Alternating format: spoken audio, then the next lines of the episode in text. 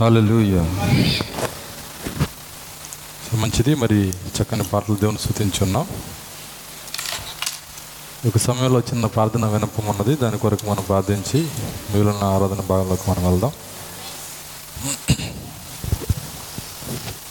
మరి సోదరి లీలా గారు మరి ఆమె గొంతు నొప్పితో మరి నీరసం బీపీ మరి వీటితో బాధపడుతున్నారు. ఆమె కోసం ప్రార్థన చేయమని కోరున్నారు. మరి ఆమె కోసం ప్రార్థన చేసి మిగిలిన ఆరాధన భాగంలోకి మనం వెళ్దాం అందరూ కళ్ళు మూసుకున్నట్లయితే ప్రార్థన చేద్దాం. స్తోత్రములు స్తోత్రములు స్తోత్రములు ప్రభు కృపగల తండ్రి మీ స్తోత్రాలు చెల్లిస్తున్నాం. ప్రభు యొక్క పునరుత్తన దినమందు ఉదయకాల సమయం మాతో ఉన్న దేవుడవు. తండ్రి మా ఆరాధన స్వీకరించిన దేవుడవు. ఓ ఈ సాయంకాల కోడికలో మరలా మా మధ్యకి రమ్మని ప్రార్థిస్తున్నాం. మీ ప్రసన్నత మీ యొక్క వెలుగుని ఇక్కడ ఉంచండి. మీ సన్నిధి ప్రసన్నతను దయచేయండి ప్రభువ. మీ పాత సన్నిధిని దయచేయండి నాయన. దేవా నిత్యంగా నాయన తండ్రి ఇక్కడ ఉన్నటువంటి ప్రార్థన విన్నపం మీ చేతులకి అప్పగిస్తున్నాం. ప్రభా నువ్వు నువ్వు నాయన స్వసపరచు దేవుడు అని మేము నమ్ముతున్నాం. సహాయం దయచేయండి. నీ కుమార్తె నాయన లెలగాని మీరు జ్ఞాపం చేసుకునండి. ఆమెకున్నటువంటి నాయన ప్రభా గొంతు నొప్పి నీరసము బీపీ నుంచి విడుదల మీరు దయచేయండి. ఆయన ఎన్ని బలహీనతలున్నా స్వసపరచు దేవుడో నీవే. నువ్వు సర్వశక్తి గల దేవుడో నాయన. మీ చేతులకు అప్పగిస్తా ఉన్నాం. దేవాది దేవుడవు కృపగల తండ్రి నాయన. నేను స్వసపరిచే హోవా నేనే అని చెప్పిన దేవుడో సహాయము దయచేయండి. కలవరలో మా కొరకు రక్తమును కాచిన దేవుడో గాయములు పని గాయముల పైన పొందిన దేవుడో నాయన. దేవానికి స్తోత్రాలు చెల్లిస్తున్నాం. ప్రభా నిత్యంగా నాయన తండ్రి ఇంకా ఎవరైనా ఇక్కడ బలహీనతలో ఉంటే అనారోగ్యాలు ఉంటే వారిని కూడా మీరు ముట్టండి నాయన. తండ్రి నిత్యంగా ప్రతి బిడ్డను మీరు తాకండి. ఈ స్థలం నుంచి వెళుచున్నప్పుడు ప్రభువ సంపూర్ణ స్వస్థత వెళ్ళటం సహాయం దయచేయమని. తండ్రి నాయనకి మిగిలిన ఆరాధన కూడా మీ చేతులకు అప్పగిస్తూ మీ కృపనిచ్చి మమ్మల్ని నడిపించమని యేసు క్రీస్తునాలో ప్రార్థించి వేడుకొంచున్నాము. ఆమె మంచిది మరి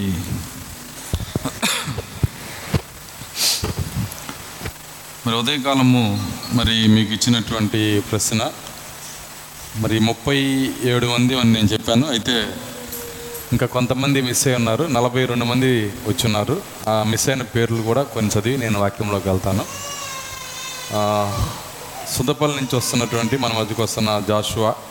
నిరీక్షణ కీర్తి మరి మహిమవాణి యొక్క సహోదరి జ్యోతి దివ్య ఈ పేర్లు మిస్ అయినాయి. ఎందుకంటే మరి ఎప్పుడైనా కొన్ని మిస్ అయినప్పుడు ఎవరు బాధపడద్దు. ఎందుకంటే మరి ఈ యొక్క వాట్సాప్లు ఏమవుతాయి అంటే అది హైడ్ అయిపోతాయి కొన్ని. నాకు అవి చూపించే టయానికి కనపడవు. కాబట్టి మరి కొంతమంది మిస్ అవ్వచ్చు. అయినా మరి మొదటి వారం కాబట్టి అందరి పేర్లు చదవాలని మరలా ఈ పేర్లు నేను చదువుతున్నాను. సరే మంచిది. మనందరం లేచి నిలబడదాం.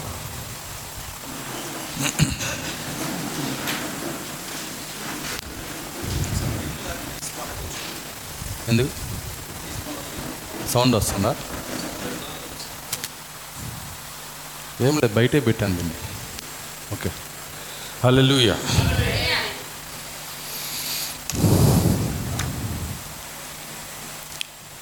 పరిశుద్ధ గ్రంథంలో నుండి ఏప్రిల్కి రాసిన పత్రిక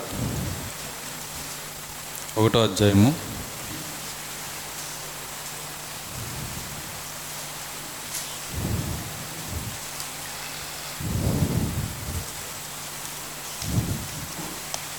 ఏప్రిల్కి రాసిన పత్రిక సరే పన్నెండో అధ్యాయం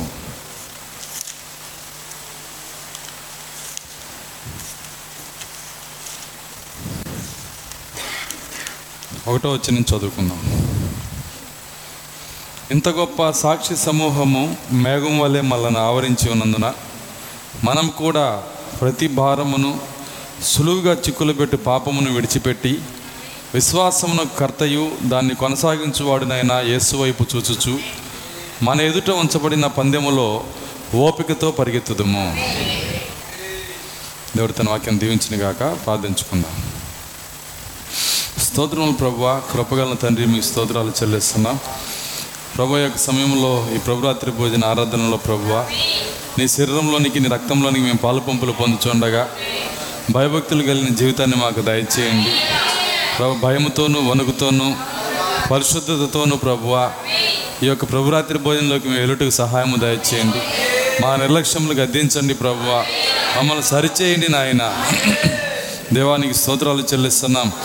తండ్రి మా ఆలోచనలు మా తలంపులు మీ స్వాధీనపరచుకునండి.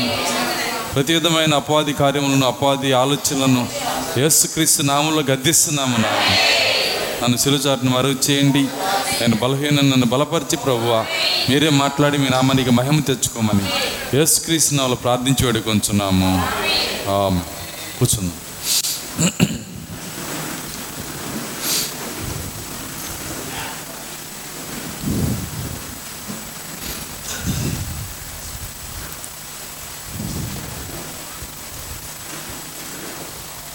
సరే మంచిది. మరి కొద్ది నిమిషాలు మనకు ఆలోచన వాక్యం పైన ఉంచుదాం. ఎక్కువ సమయం తీసుకొని మరి ఒక నలభై ఐదు నిమిషాలు లేదంటే గంటలోపు మాత్రమే దేవుని యొక్క వాక్యాన్ని మనము చూద్దాము. మరి నా కోసం ప్రార్థన చేయండి. మరి ప్రతి అనారోగ్యం నుంచి దేవుడు స్వస్థపరిచే విధముగా. ఎందుకంటే అనేక సార్లు నేను చెప్తాను పాస్టర్ ఎవరంటే ఒక బ్యాంకు లాంటి వాడని మనం ఎవరైతే పాస్టర్ కోసం అధికంగా ప్రార్థన చేస్తామో ఆ వ్యక్తికి అవసరమైనప్పుడు పాస్టర్ ప్రార్థన చేస్తే ఖచ్చితంగా నూటికి నూరు శాతం దేవుడు కార్యాన్ని చేస్తాడు.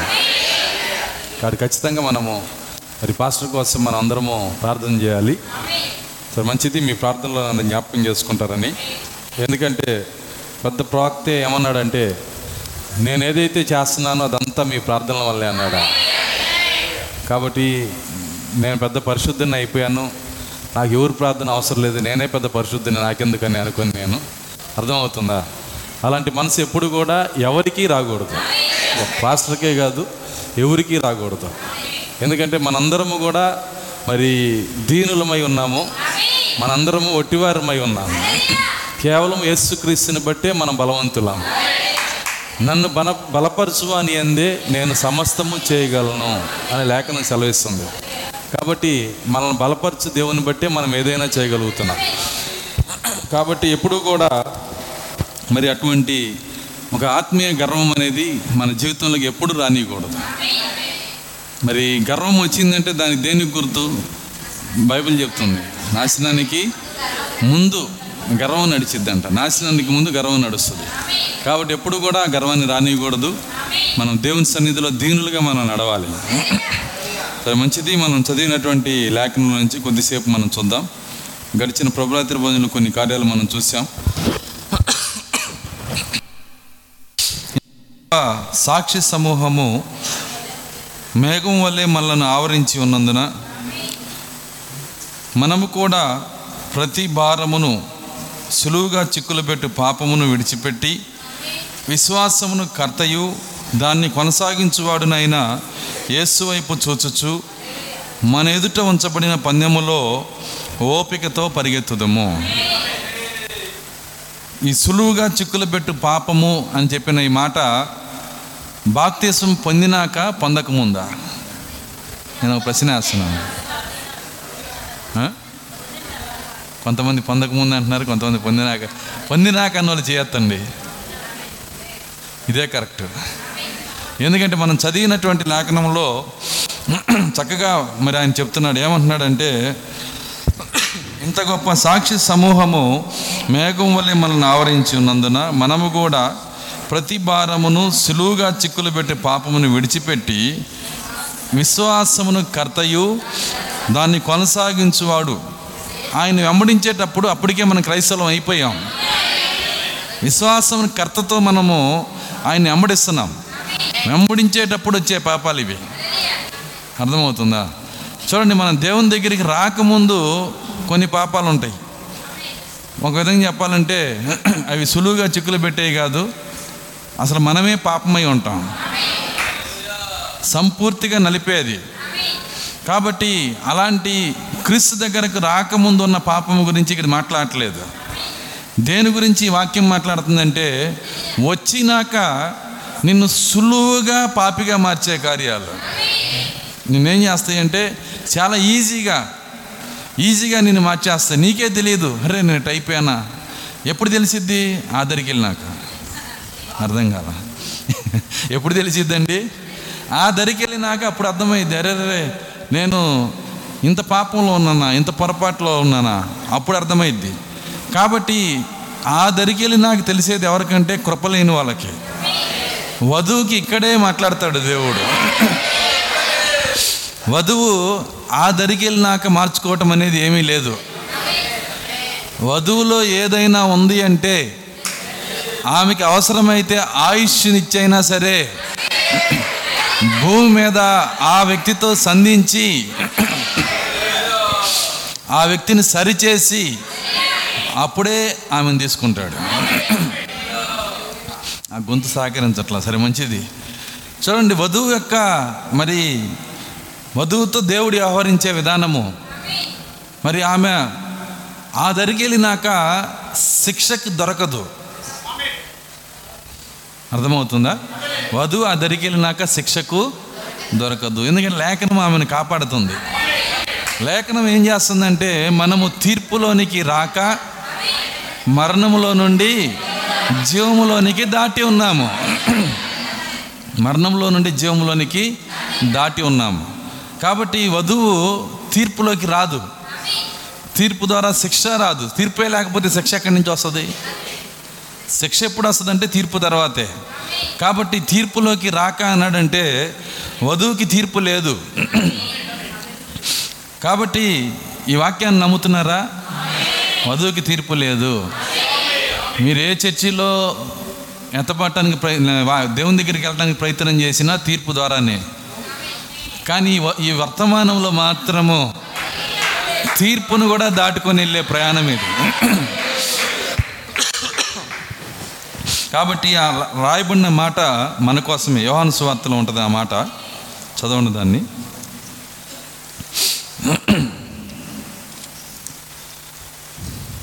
యోహాను సువార్త ఆ, ఒక్క నిమిషం.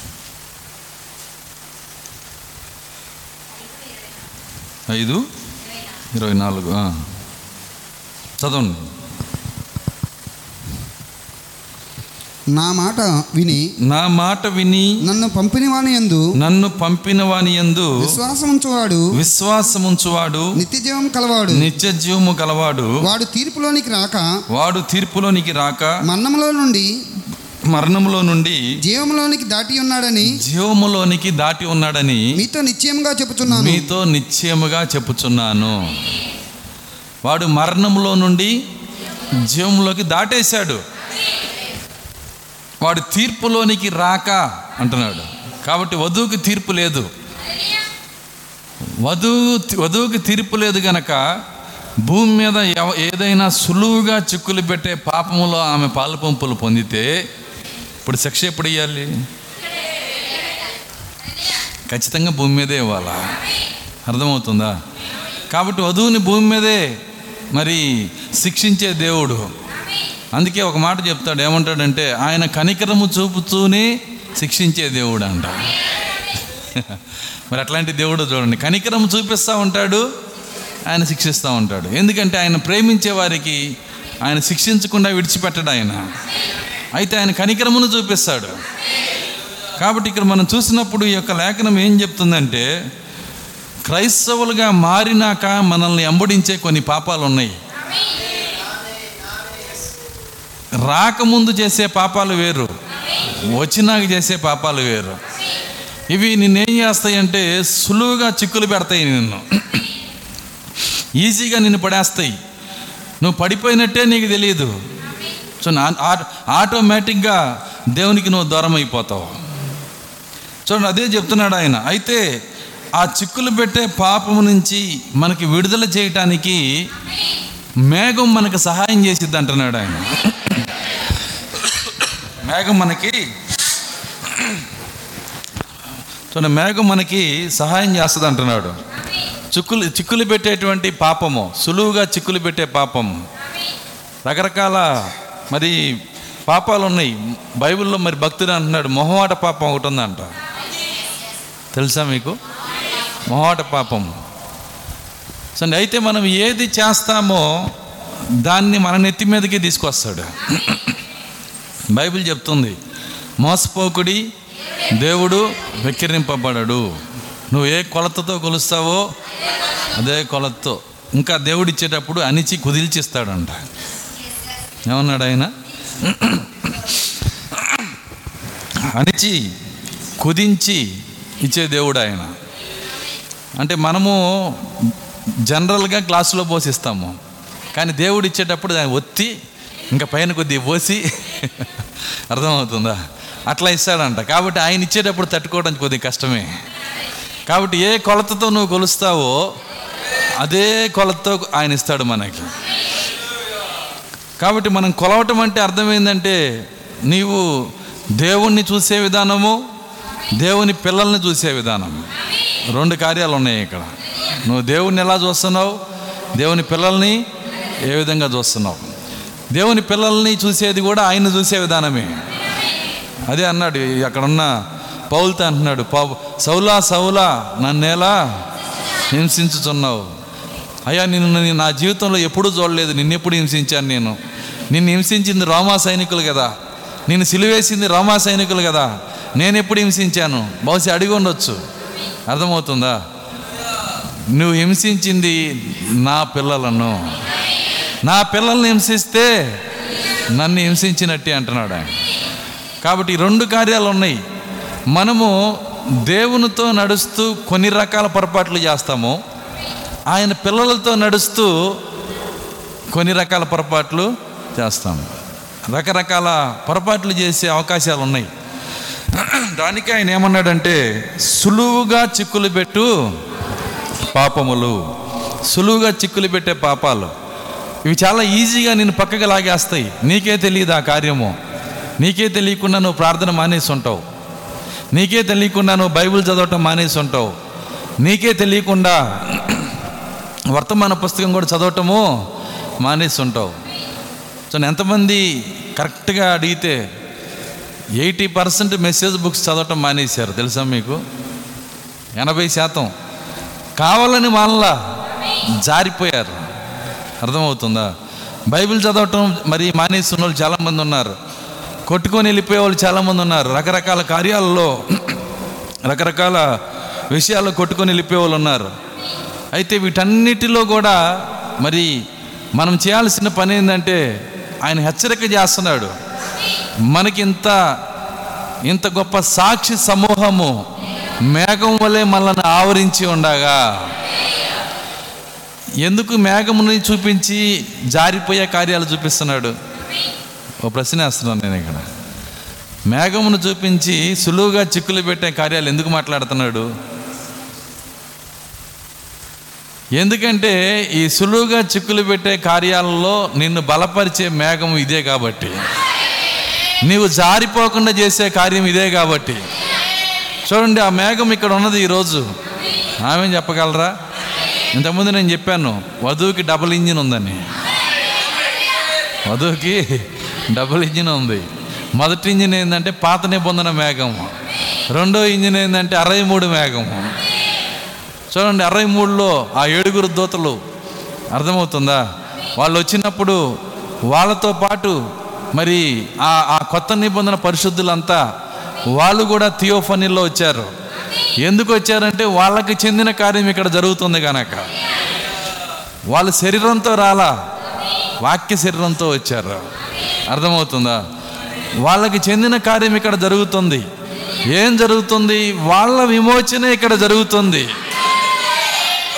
ఎవరిదో కాదు అది ఎవరైతే పరిశు ఆ పరదేశంలో ఉన్నారో వాళ్ళ విమోచన మరి ఏడు ముద్దలు తెరు- తెరుస్తున్నప్పుడు అక్కడ జరుగుతూ ఉంది. కాబట్టే వాళ్ళందరూ అక్కడికి వచ్చారు. అది వాళ్ళకి చెందింది మాత్రమే కాదు. అది భూమికి చెందింది. అది దేవదూతలకు చెందింది. అది సమస్త సృష్టికి చెందింది. అందుకే బైబిల్ చెప్తుంది ఏమని చెబుతుందంటే సమస్త సృష్టి అర్థమవుతుందా? ఘోష అన్నాడు ప్రవక్త. ఆయన చెప్పిన కార్యం ఏంటంటే గోస పెడుతుందంట. గోస. చూడండి అంతా కూడా స్థుతులు చెల్లిస్తా. హాలిల్లుయ ఆమెనని సమస్త సృష్టి కూడా దేవుని స్థుతిస్తూ ఉంది. ఈ సృష్టి స్థుతించడానికి ముందు ఎలా ఉంది? బైబిల్ ఏం చెబుతుంది? మూలుగుతుంది. మూలిగే సృష్టి స్థుతించడానికి వచ్చేసింది. దేవుని స్తోత్రం అలెలుయ కారణం ఏంటంటే ఏడు ముద్రలు తెరవబడింది కనుక ఇప్పుడు ఏడు ముద్రలు తెరవబడిన ఆ సంతోషం విమోచించబడిన వారి మొక్కలో ఇంకెంత ఉండాలా? ఆమె చెప్పగలరా? చూడండి ఇంకా చూడబోతే ఏడు ముద్రలు తెరవక ముందున్న సంఘమే ఇంకా మండుతున్నట్టు ఉంది చూడండి మనం ఇంకెంత మండుతూ ఉండాలి? ఇంకెంత సంతోషంగా ఉండాలి? ఎందుకంటే మనకి రక్షణ మాత్రమే సంపూర్తి అవ్వలేదు. మనకి విమోచన కూడా సంపూర్తి అయింది. కాబట్టి మనం ఇంకా సంతోషంగా ఉండాలి. ఎందుకంటే భూమి సంతోషిస్తుంది. సమస్త సృష్టి సంతోషిస్తుంది. ఇంకో మాటలో చెప్పాలంటే ఇది ఆరాధించే సమయము. మీరు కనుక ప్రకటన ఐదో అధ్యాయం కనుక చదివితే ఎప్పుడు ఎప్పుడైతే ఏడు ముద్రలు తెరవబడిందో దాని తర్వాత ఏం జరిగిందని మీరు ప్రశ్నించుకుంటే ఆరాధన జరిగింది అక్కడ. ప్రార్థించడం జరిగింది. ఆరాధన జరిగింది. ప్రార్థన పాత్రలో కుమ్మరించారు అక్కడ. ఉందా ఆ మాట? ఇవి పరిశుద్ధుల ప్రార్థనలు. దాని తర్వాత అందరూ కలిసి ఆరాధిస్తున్నారు. చూడండి భూమి దేవదూతలు పరలోకము మరి సమస్త లోకమంతా కూడా ఆయన్ని స్థుతించి ఆరాధిస్తుంది.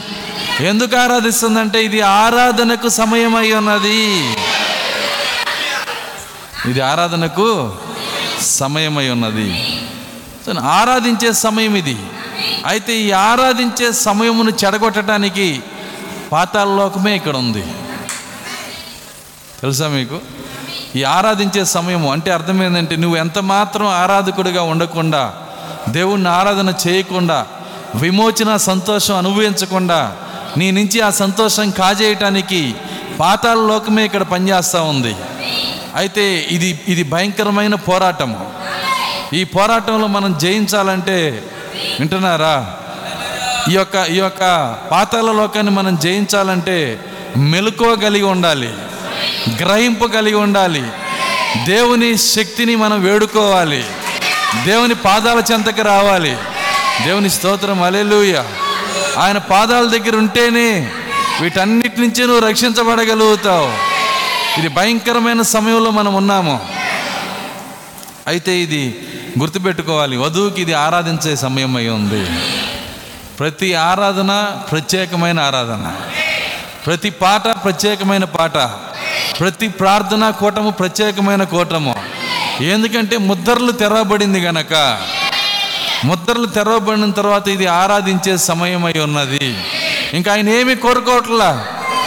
ముద్రలు తెరిచి నిన్ను విమోచిస్తే నువ్వేమిస్తావు ఆయనకి? అర్థమవుతుందా?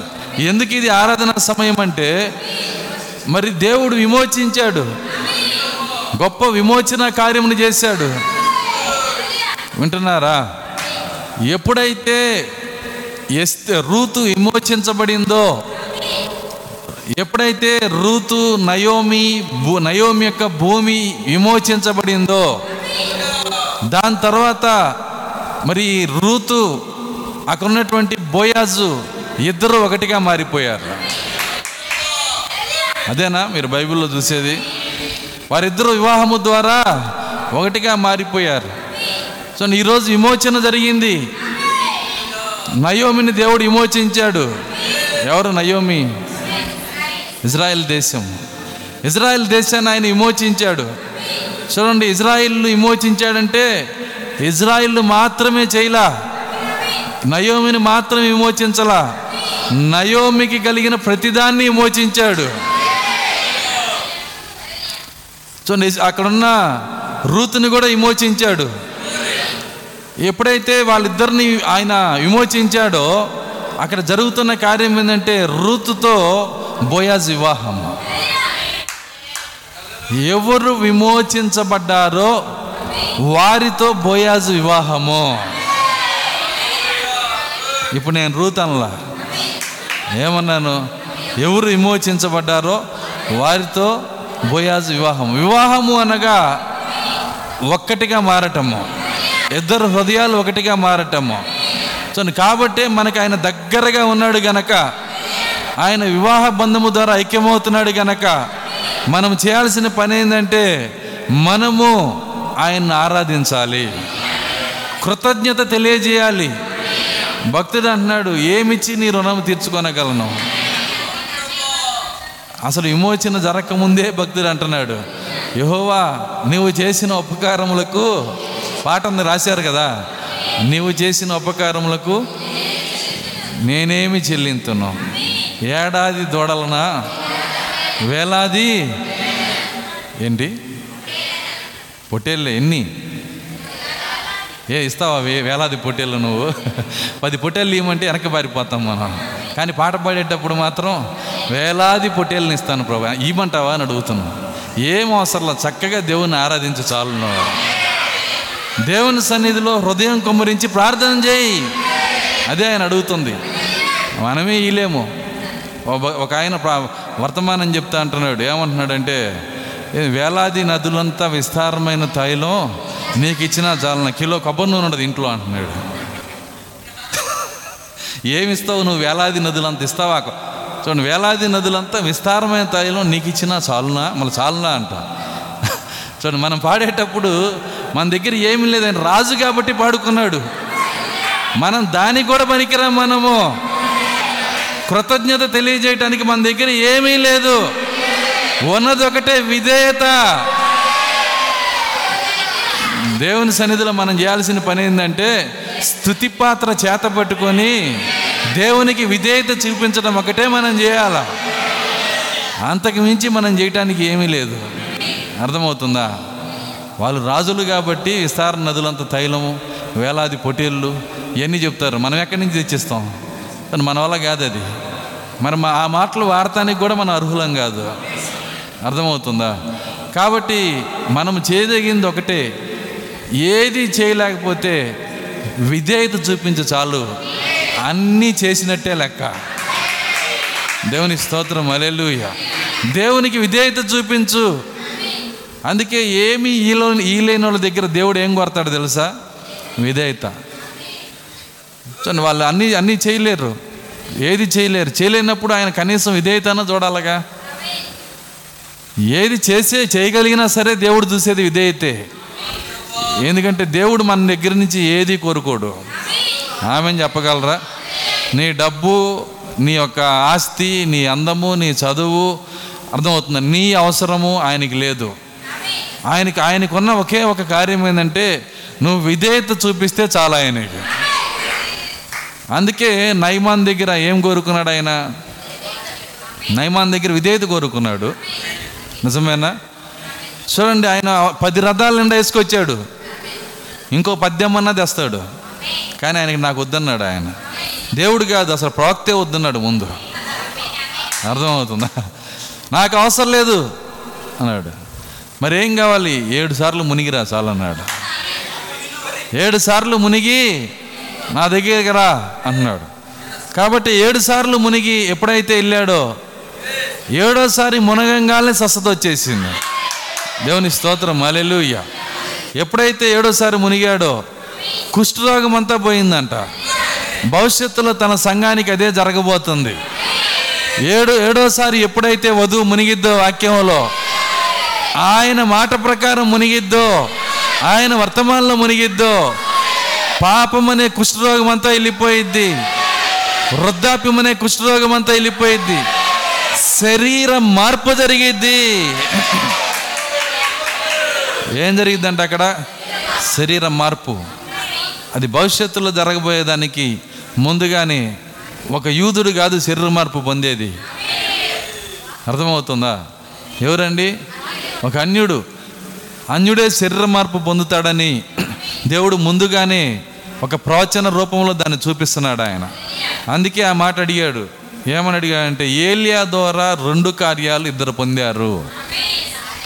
ఏలి- ఏలియా ద్వారా రెండు కార్యములు ఇద్దరు పొందారు. ఒకటి సారేపతి ఇద్దరాలు భోజనం పొందింది నైమాను శరీర మార్పు పొందాడు. ఇద్దరు యూదులా అన్యులా అని అడిగాడు. అందుకే ఆయన్ని కొండకు మీద నుంచి దోసేయాలని వచ్చింది వాళ్ళ. మా ఎన్నికను తీసేయడానికి నువ్వెవరివి? మేము అబ్రహాముకు పుట్టిన వాళ్ళము. మేము మోసేకి మోసే మా ప్రవక్త. మా ఎన్నికను తీసేయడానికి నువ్వెవరు అని వాళ్ళ కోపం వచ్చింది. యేసుక్రీస్తు అంటున్నాడు నీకు కోపం వచ్చినా కోపం రాకపోయినా ఎన్నిక మీది కాదు. ఎన్నిక అన్యులది. ఆయన అప్పుడే చూపించాడు ఆ కార్యాలన్నీ. దేవుని స్తోత్రం అలెలుయ్య కాబట్టి ఎన్నిక అనేది క్రియలను బట్టి చేసేది కాదు. ఎన్నిక అనేది క్రియలను బట్టి ఎన్నిక చేయడు దేవుడు? కృప ద్వారానే చేస్తాడు. మన క్రియలు ఎప్పుడు ఎత్తి పట్టుకోవద్దు. ఖచ్చితంగా నువ్వు ఎన్ని మంచి పనులు చేసినా వాటిని ఎప్పుడు ఎత్తి పట్టుకోవద్దు. నువ్వు ఏదైనా మాట్లాడితే ఏసుక్రీస్తు మంచితనం గురించి మాట్లాడు. ఏసుక్రీస్తు చేసిన కార్యాల గురించి మాట్లాడు. ఏసుక్రీస్తుని గనపరచు ఏసుక్రీస్తుని ఎత్తిపట్టుకో దేవుని స్తోత్రం. అలెలుయ్యా ఎప్పుడు మనం ఆయన మహిమ ఆయన గురించి మాట్లాడతాం. అందుకే ప్రాక్త ప్రాక్త దాన్ని ఆయన కొంతమంది చేత తిట్టించుకున్నాడంట. ప్రాక్తను ఏమన్నారంటే నీవు నీకు ఒక బలహీనత ఉంది విలియం బ్రహ్మాం అన్నారంట. ఏంటి అని అడిగాడంట. ఏదన్నా ఉంటే నేను సరి చేసుకుంటాను చెప్పన్నాడంట. నువ్వు యేసుని గురించి అధికంగా మాట్లాడుతున్నావు. టూ మచ్గా మాట్లాడుతున్నావు. ఏందంట? యేసుని గురించి టూ మచ్ అధికంగా మాట్లాడుతున్నావు. ఆయన రెండు చేతులు పైకెత్తి అలిలే చెప్పి ప్రభు ఈ బలహీనత నాకు రెండింతలవునుగాక. వాళ్ళు ఏది బలహీనత అని చెప్పారో అది రెండింతలవునుగాక. అన్నాడు దాన్ని ప్రేమిస్తున్నాడు. సో ఈరోజు మనం కూడా అంతే. ఖచ్చితంగా యేసుని గురించి మనము మాట్లాడే వాళ్ళుగా ఉండాలా? ప్రాక్త మనకి నేర్పిస్తున్నాడు ఈ కార్యాలు. ఎవరితో అయినా మాట్లాడేటప్పుడు యేసు గురించి మాట్లాడు. యేసు గురించి సంభాషించు. ప్రభు ఎట్లా చేశాడు? ప్రభు అట్లా చేశాడు. ఎక్కడ ఏ మనిషిని పట్టుకోమాక?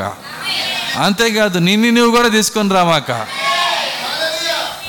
ఎందుకంటే సంఘంలో రకరకాల మనుషులు ఉంటారు చాలా రకాల మనుషులు ఉంటారు మరి వాళ్ళు ఎలా ఉంటారంటే ఒక ఒక భక్తుడు సంఘంలో పది రకాల మరి మనుషులు ఉన్నారని చెప్పాడు. సంఘంలో పది రకాల మనుషులు. మరి ఆయన చెప్పిన లిస్టు నేను రాసుకున్నా. ఏందా లిస్ట్ అంటే ఆయన పె- ఆయన చెప్పినటువంటి లిస్ట్ ఏంటంటే సంఘంలో తోపుడు బండ్లు ఉంటారంట. అర్థం కాదా? చెప్పేసింది. అర్థమవుతుందా? తోస్తేనే బండి వెళ్ళేది లేకపోతే వెళ్ళదు. సంఘంలో తోపిడి బండ్లు. ఎన్నోది ఇది? ఫస్ట్ది అనుకున్నా ఓ సంఘంలో వీళ్ళందరూ ఉంటారు అనుకున్నా నేను. ఒక రకమే కాదు ఉండేది. అర్థమవుతుందా? ఇందులో మనం ఎక్కడున్నామో చూసుకోవాలి. మన తోపుడు బండా లేకపోతే మనంతటా మనమే వెళ్ళేవాళ్ళమా? ఎవరైనా తోస్తేనే చర్చికి వెళ్ళేది. ఏంది రెండు రెండు వారాల నుంచి కనపట్ల? రావట్లేదు రాయి ఆ చర్చికి. అప్పుడు వస్తారు. తర్వాత మళ్ళీ తొయిటు తోసేవాళ్ళు లేరుగా? సో ఆగిపోతారు. సో మనం తోపుడు బండ్లుగా ఉండకూడదు. దాని తర్వాత సంఘంలో గాలిపటాలు ఉంటాయి అన్నాడు ఆయన. సంఘంలో గాలిపటాలు. గాలిపటాలంటే అర్థమైందంటే దారంతో పట్టుకున్నంతసేపే కనెక్షన్ దిగిపోయిందా? ఎటుకొట్టుకుపోతారు ఎవరికి తెలియదు. అర్థమవుతుందా? సంఘంలో తోపుడు బౌండ్లు సంఘంలో ఇవే సులువుగా చిక్కులు పెట్టే పాపాలు. మీరేదో అనుకోమాకండి పరిశుద్ధ పాపాలు ఇవన్నీ. ఎవరన్నా నెట్టకపోతే నువ్వు రానే రావు. ఎవరు పలకరించకపోతే సంఘానికి రావు. అర్థమవుతుందా? నేను సంఘానికి వెళ్ళానండి. ఎవరు మాట్లాడలేదు నాతో. అర్థమవుతుందా? ఎవరు మాట్లాడట్లా? ఎవరైనా మాట్లాడి బాగున్నావని కూడా అడగట్లా? అందరూ మిలిటరీ వాళ్ళలాగా వెళ్ళిపోతున్నారు అంతా నన్ను ఎవరు తొయ్యట్లా? అర్థం కాదా నన్ను ఎవరు తొయ్యట్లా? ఇది ఒక పరిశుద్ధ పాపం. నువ్వు ఖచ్చితంగా దేవుని కుమారుడు కుమార్తె అయితే ఎవరు తోసినా తొయ్యకపోయినా భక్తుడైన దావీదు వలె యహోవా మందిరమునకు వెళ్ళుదమని జనులు కేకలు వేసినప్పుడు నేను సంతోషించి తిని. ముందు అసలు సంఘానికి వెళ్ళటానికి ముందే సంతోషం ఉండాలంట. సంఘంలోకి వచ్చి నువ్వు ఆత్మను పొందితే నువ్వు పనికిరానివాడివి అదేంది పాస్టర్ గారు? ఆత్మ ఎప్పుడు రావాలో తెలుసా? సాక్షిలోనే వర్తమానం చదవండి. ప్రవక్త చెబుతున్నాడు ఇంటి దగ్గర బయలుదేరేటప్పుడే కన్నీళ్ళు వస్తాయంట. ఏ ప్రభువుని కలుసుకోవడానికి వెళ్తున్నామో ఎవరి జీవపగలిగిన మాటలు మాట్లాడడానికి వెళ్తున్నామో ఏ మాటలు వినటానికి వెళ్తున్నామో సో వచ్చేటప్పుడే కన్నీరు గార్చుకుంటా వస్తారంట. అది నిజమైన పరిశుద్ధత అంటే. ఈరోజు సంఘంలో ఇవన్నీ ఎందుకు పోయినాయి అంటే ఒక్కొక్కరిలో పరిశుద్ధుల్లోనే దెయ్యాలు ఉంటున్నాయి తెలుసా మీకు? పరిశుద్ధుల్లోనే దెయ్యాలు ఉంటున్నాయి చూడండి ఒక ఫేమస్ పాస్టరు మన ఆంధ్రాలోనే మంచి ఫేమస్ పాస్టర్ మెసేజ్ పాస్టరే ఇంకొక ఫారెన్ నుంచి వచ్చిన ఒక ఆయన మంచి ప్రార్థనా పరుడు ఆయన మీద చెయ్యేసి ప్రార్థన చేయగా ఈయన పడిపోయాడు. అర్థమవుతుందా? ఎవరు పడిపోయింది? నేను చెప్పే ఫేమస్ పాస్టర్ ఏది పాస్టర్లో కూడా దెయ్యాలు ఉన్నాయా ఆశ్చర్యపోయారు అందరు. ఎవరికి చెప్పట్లా అవి? చెప్పకు చెప్పకూడదు. నన్ను అడగమాక నేను చెప్పను. అర్థమవుతుందా. ఎందుకంటే పాస్టర్ అయితే పాస్టర్లో కూడా ఉండొచ్చు. పాస్టర్లోనే దెయ్యాలంటే విశ్వాసులు ఎన్ని ఉండాలా? అర్థమవుతుందా? పరిశుద్ధులే దెయ్యాలకు నిలయాలుగా ఉన్నారు. అర్థమవుతుందా? చాలామంది వాళ్ళకే తెలియకుండా దెయ్యాలకు లోబడిపోతున్నారు. ఆ కారణాన్ని బట్టే క్రీస్తుతో నడిచే నడక వాళ్ళు పోగొట్టుకుంటున్నారు. ఈ గొప్ప సమయాన్ని పోగొట్టుకుంటున్నారు. ఆరాధన సమయాన్ని పోగొట్టుకుంటున్నారు. వింటున్నారా? ఇది ఆరాధన సమయము. ఇది ముద్రలు తెరవబడిన సమయము. ముద్రల గురించి ధ్యానించండి. ఆ ముద్రలో ఏముందో చూడండి. దేవుడు మనకి ఏం చేశాడో చూడండి. మనం ఎక్కడికి వెళ్ళబోతున్నామో చూడండి. ఇవన్నీ చూడము అన్నీ చూస్తాము. మనకున్న సమస్య ఏంటంటే ఇవి చూడకుండా అన్నీ చూస్తాము. సో అందుకే మరి ఆ భక్తుడు సంఘంలో ఉన్న వాళ్ళని బాగా స్టడీ చేసి చెబుతున్నాడు ఆ- ఆ భక్తుడు. మొదట తోపుడు బండి రెండోది గాలిపటము మూడోది చిలకలు లాంటి వాళ్ళు అంట. మరి ఆయనకి మైండ్కి ఎట్ట వచ్చిందో మరి. చిలక అంటే అర్థమైందంటే చెప్పిందే చెబుతుంటారంట. ఎప్పుడైనా కనపడి చెప్పిందే చెబుతుంటారు. వింటున్నారా? చూడండి అలా చెప్పిందే చెప్పుకుంటా వెళ్ళిపోయే వాళ్ళు ఉంటారు. దాని చిలకలు అన్నాడు ఆయన. దాని తర్వాత పిల్లి పిల్లలు అన్నాడు. నాలుగోది ఏంటండి పిల్లి పిల్లలు. అంటే దాన్ని ఎవరో ఒకరు వాళ్ళని నిమరాల? పిల్లికి ఏం కావాలి? సరే మేము పిల్లిని పెంచుకుంటున్నప్పుడు అది పద్దాక మా దగ్గరికి వచ్చి కాళ్ళ చుట్టూ తిరుగుతూ ఉంటుంది. నిమరాలన్నమాట. మన స్పర్శ దాన్ని తగలాల? ఎవరో ఒకరు నిమరకపోతే చూడండి అది అది ఉండలేదు. వింటున్నారా? మనమేం చేయాలి? ఒంటరితనం ఎప్పుడు ఎప్పుడు వస్తుంది? పాడతాం కదా నీతో ఒంటరిగా ఏసయ్యా. పిల్లి పిల్లలు కోరుకో. అర్థమవుతుంది? ఎప్పుడు ఏదో దాంతో రుద్దుకుంటా తిరుగుతూ ఉంటారు. అవి మనం పిల్లి పిల్లలుగా ఉండకూడదు. ఈ బలహీనత సులువుగా చిక్కులు పెట్టే ఈ బలహీనతలన్నీ మనం తీసేయాలి ఈరోజు. ఎవరో మనల్ని నిమరాల్సిన అవసరం లేదు. ఎవరో మనల్ని రుద్దాల్సిన అవసరం లేదు. వింటున్నారా? కనీసము సంగమునికి వెళ్ళినప్పుడు ఒక్క వ్యక్తి నాతో మాట్లాడకపోయినా పర్వాలా? నా ప్రభు నాతో మాట్లాడితే అంతే చాలు. అది నిజమైన విశ్వాసం అంటే. దేవుని స్తోత్రం అలెలుయ్య సో ఎందుకంటే కొన్ని సందర్భాల్లో ఏమైందంటే అలా మాట్లాడి మాట్లాడి సంఘముకి వెళ్ళినప్పుడు మాట్లాడే వాళ్ళు ఎక్కువైతే మనకేమైందంటే వాక్యము చూడటం కూడా కష్టమైద్ది. వర్తమానం చదువుకోవటం కూడా కష్టమైపోయింది. ఎందుకంటే స్నేహం ఎక్కువైపోయింది. అది కూడా ఒక ఒక ఒక పాపమే అది కూడా. క్రీస్తు కన్నా ఎక్కువ స్నేహం చేశామనుకో వింటున్నారా? ఎందుకంటే ఆయన జలసీ కలిగిన దేవుడు ఆయన. ఆయన రోషం కలిగిన దేవుడు. ఎవరైతే దేవుని కన్నా ఎక్కువ స్నేహం నువ్వు చేస్తావో అక్కడ అగ్ని వేస్తాడు అదేంది పాస్ గారు? అంత ఘోరమా? మీరు ఘోరమన్నా పాపమన్నా ఆయన చేసేది అదే. వింటున్నారా? ఎక్కువైతే ఎక్కువ ఎప్పుడైతే నువ్వు అధికంగా స్నేహం చేస్తావో బైబిల్లో మీరు చూస్తే ఒక మరి ఒక న్యాయాధిపతి యొక్క కొడుకులు మరి ఆ కొడుకులందరినీ ఒక వ్యక్తి ఏం చేస్తాడంటే అతని కొడుకే కానీ ఉంపుడుగత్తె కొడుకు. అతను ఏం చేస్తాడంటే కొడుకు మిగిలిన కొడుకులందరిని చంపి ఆయన న్యాయాధిపతి అవుతాడు. వింటున్నారా? అందులో ఒకడు తప్పించుకుంటాడు. అందులో ఒకడు తప్పించుకుంటాడు. తప్పించుకొని ఆ న్యాయాధిపతి అవటానికి అక్కడున్న జనాంగము కూడా ఇస్రాయల్ జనాంగము కూడా పక్షపాతముగా ఆలోచన చేస్తారు వాళ్ళు. ఎప్పుడైతే పక్షపాతంగా ఆలోచన చేశారో మరి ఆ యొక్క న్యాయాధిపతి యొక్క భార్య కొడుకుని న్యాయాధిపతి చేయకుండా ఉంపుడుగత్తి యొక్క కొడుకుని చేసింది కాక ఉన్న పిల్లలందరిని చంపి వింటున్నారా? ఇంత గౌరవం వాళ్ళు చేశారు గనక ఆయన ఏం చేస్తాడంటే మరి ఆ ఆ తప్పించుకున్న కుమారుడు ఆయన మాటలు మీరు బైబిల్లో వెళ్ళి చదవండి. ఏమంటాడంటే ఒక కథ చెప్తాడు. చక్కని కదా ఏమంటాడు? కొన్ని చెట్లు అంట రాజు కావాలని కోరుకున్నాయంట. అందులో మామిడి చెట్టుని పిలిచి నేను చెబుతున్నానులేండి. మామిడి చెట్టుని పిలిచి మరి నువ్వు రాజుగా ఉంటావా? అంటే ఆ చెట్టు అంది నేను రాజుగా ఉండటానికి నా ఫలాలు ఇవ్వకుండా అటు ఇటు ఊగుతా ఇక్కడ తిరుగుతాను ఆనందంట దేవుడు నాకు పెట్టిన పని పళ్ళు ఇమ్మని. కాబట్టి నేను పళ్ళు ఇస్తాను. నేనేమి రాజుగా ఉండలేను. ప్రతి చెట్టు నేను ఉండనని చెబితే అప్పుడు మొల్ల చెట్టు నేను ఉంటానని వచ్చిందంట. అర్థమవుతుందా? అప్పుడు మొల చెట్టు నేను ఉంటానని వచ్చినప్పుడు ఆ మొలలో ఆ మొల చెట్టులో నుంచి అగ్ని వచ్చి మీరు కనుక నాకు లోపడకపోతే నాలో నుంచి అగ్ని బయలుదేరి మిమ్మల్ని కాల్చేస్తుంది అని చెప్పాడు చెప్పిందంట. అర్థమవుతుందా? సేమ్ అదే విధంగా జరిగింది. దేవుడు అగ్ని వేస్తే మొల చెట్టు ఎవరంటే ఈ దుర్మార్గుడు.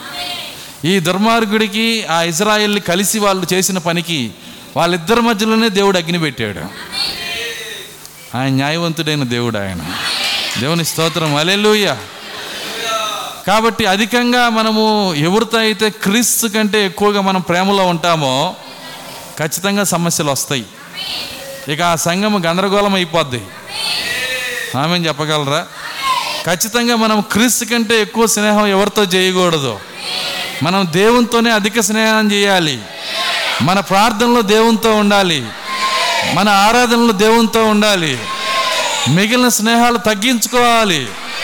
దేవుని స్తోత్రం. అలెలుయ కాబట్టి సులువుగా చిక్కులు పెట్టి ఈ పాపముల నుంచి మనము విడుదల పొందాలి. నాలుగో జాతి ఎవరండి? పిల్లి పిల్లలు ఐదో జాతి గాలితో నిండిన బెలూన్లు అంట గాలితో నిండిన బెలూన్లు. వీళ్ళు ఎవరంటే ఏ క్షణమైనా పేలిపోవచ్చు. అర్థం కాదు చూడండి పుట్టినరోజులకి బెలూన్లు అంటిస్తారు హఠాత్తుగా పట్ మన సౌండ్ వస్తుంటుంది. ఏంటంటే బెలూన్ గాలితో నిండిందండి అది. ఎక్కడుంటారు ఇల్లు సంఘంలోనే నేను పొద్దున్న చెప్పాను సంఘం అనగాలు అందరు కాదండి. నిజమైన సంఘము వేరు. నిజమైన సంఘము వేరు ఇంత ఇన్ని రకాల ప్రజలతో ఉంటుంది. కదిలిస్తే కరుస్తారు ఈ బెలూన్లో. ఎప్పుడు పేలుతారో వాళ్ళకే తెలియదు. కాబట్టి మనము గాలితో నిండిన బెలూన్గా ఉండకూడదు. ఎప్పుడు పేల్తామో తెలియనట్టు ఉండకూడదు. అందుకే మన యొక్క పిరమిడ్లో ఆయన పెట్టాడు ఇక్కడ. చూడండి ఒకటి రెండు మూడు నాలుగు ఐదో చదవండి. నీ ఆత్మీయ పిరమిడ్ కట్టేటప్పుడు ఏముండాలి అందులో? సహనము. సహనంగా అనుకుంటే నువ్వు ఏ ఎందు- నువ్వు గాలితో నిండిన బెలూన్గా ఉండలేవు. ఎందుకంటే నీ పిరమిడ్ కట్టబడింది చక్కగా. మీకు తెలుసా రేపు ఎత్తబాటులో వెళ్ళేది కూడా పిరమిడ్లే. రేపు ఎత్తబాటులో వెళ్ళేది కూడా ఎత్తబాటులో పిరమిడ్లు వెళ్తాయి. పిరమిడ్లే ఎత్తబడతాయి. అదేంది పాస్టర్ గారు? మీరు కనుక ప్రవక్త వేసిన పిరమిడ్ బొమ్మ ఇక్కడ మేము అది బొమ్మ ఆ పేరు రాయటము మిస్ చేసాము పిరమిడ్ పైన ఏసు అని రాసి ఉంటుంది. పిరమిడ్ పైన ఏం రాసి ఉంటుందండి? ఏసు కాబట్టి ఏసు అంటే తెల్లటి పైజమా వేసుకొని అర్థమవుతుందా? లేదంటే తెల్లటి డ్రెస్ వేసుకొని యూదుల డ్రెస్ వేసుకొని గడ్డం పెంచుకున్న ఆయన కాదు ఏసు అంటే. ఏసు అంటే ఈ పిరమిడ్ ఇది. గుణ లక్షణాలతో కూడిన పిరమిడ్. వీళ్ళు ఎత్తబాట్లో వెళ్తారు. దేవుని స్తోత్రం. అలెలుయ్యా కాబట్టి ఆ పిరమిడ్గా మారాలంటే మన లోపల సహనము రావాలి. సహనంగా వస్తేనే ఆ యొక్క బెలూన్గా మనం ఉండనే ఉండం. ఐదు గాలితో నిండిన బెలూన్. ఆరు నెమలి వంటి వారంట. ఆరేందండి నెమలి వంటి వారు. అంటే తమను తాము ప్రదర్శించుకునే వాళ్ళు. చూడండి కొంతమంది తమను తాము పరిచయం ప్రదర్శించుకుంటూ ఉంటారు. చూడండి కోడి కోడి పెట్ట కూడా అంతే. కోడి పెట్ట. ఒక ఎవరైనా ఒక సంఘములో ఇది అర్థమవటాన్ని చెప్తున్నాను. ఎవరైనా ఒక సంఘములో ఒక్క వ్యక్తి బాప్తీసం పొందితే ఆ పొందిన వ్యక్తి బాప్తీసము ఆ యొక్క వాట్సాపుల్లో దాన్ని ఏమంటారు ఫేస్బుక్లో వాటిల్లో వీటిలో పాస్టరు వాటిని అన్నీ తిప్పుతూ ఉంటాడు యూట్యూబ్లో అన్నిటిలో. అర్థమవుతుందా? ఒకడు ఒకడు బాప్తీసం పొందితే. అంటే అర్థం ఏంటి చూడండి దానికి ఒక భక్తుడు ఒక కార్యాన్ని చెప్పాడు. ఏమన్నాడంటే కోడి ఒక గుడ్డు పెడితే ఊరందరూ తెలిసిద్దంట. కోడి ఒక గుడ్డు పెడితే ఊరందరూ తెలిసింది తాబేలు వంద గుడ్లు పెట్టిద్ది. ఎవరికి చెప్పదు. పైగా పుచ్చిపెట్టవుతుంది ఎవరికి తెలియకూడదు. దాచిపెట్టేసిద్ది. అందుకే అంటున్నాడు ఆయన నువ్వు కోడిగా ఉన్నావా? తాబేలుగా ఉన్నావా? మనం చిన్న పని చేసుకోగానే ఏ నీకు తెలుసా నేను చేశాను ఇది చేశాను ఇది చేశాను ఇది చేశాను. కోడి పెట్టది. ఖచ్చితంగా ఇలా మనం ఉండకూడదు. ఎందుకంటే ప్రకృతిలో దేవుడు బైబిల్ రాశాడు ఆయన. మీ ప్రకృతిలో నుంచే ఈ కార్యాలు తెలుసుకోవచ్చు. ఒక చిన్న పని చేయగానే అందరికీ తెలియాలి అందరికీ తెలియాలి. నీ వాట్సాప్లో వాటిల్లో వీటిలో అన్నిట్లో పెట్టుకుంటా ఉంటారు. అన్నీ చేయకూడదు. వింటున్నారా? సో నేను గొప్పగా చెప్పట్లేదు. ఇంతవరకు నేను నా నా యొక్క పేరు ఏ వాల్ పోస్టర్లో వేసుకోవాలా? అర్థమవుతుందా? ఎందుకు వేసుకోనంటే నేను గొప్పగా చెప్పట్లేదు దాన్ని. నా నేచర్ అది కాదు. నా నేచర్ అది కానీ కాదు. నా గురించి తెలియాల్సిన అవసరంలా. యేసు గురించి తెలిస్తే చాలు. వర్తమానం గురించి తెలిస్తే చాలు. దేవుని స్తోత్రం అలెలుయ్య దాదాపు ఇరవై సంవత్సరాల నుంచి వర్తమానంలో ఉన్నాము. ముప్పై సంవత్సరాల నుంచి క్రైస్తవుడిగా ఉన్నాము. అర్థమవుతుందా? ఇరవై కాదు ఇరవై పాస్టర్గా ఉన్నాం ఇరవై సంవత్సరాల నుంచి. దాదాపు పాతిక సంవత్సరాల నుంచి వర్తమానంలో ఉన్నాము.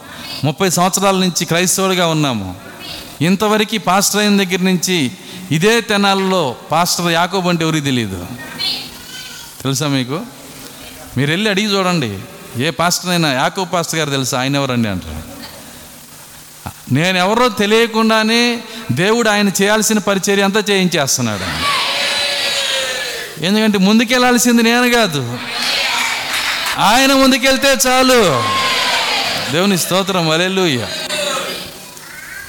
సో ఎందుకంటే మీరు తెలియదా? మీ మీకు తెలియపోవటం ఏంది? ఊర్లో తెలియపోవటం ఏంది? వాళ్ళ వాళ్ళకి తెలియపోవటం ఏంది? పాస్టర్లకు తెలియపోవటం ఏంది? నాకెందుకు వాళ్ళకి తెలిస్తే ఏంటి? తెలిస్తే నాకేమొస్తుంది అర్థమవుతుందా? అందుకే పౌలు గారు అంటున్నారు మేము ప్రభువుకి బాగుగా ఎర్రగబడిన వారము. మమ్మల్ని ఆయన ఎరిగితే చాలు.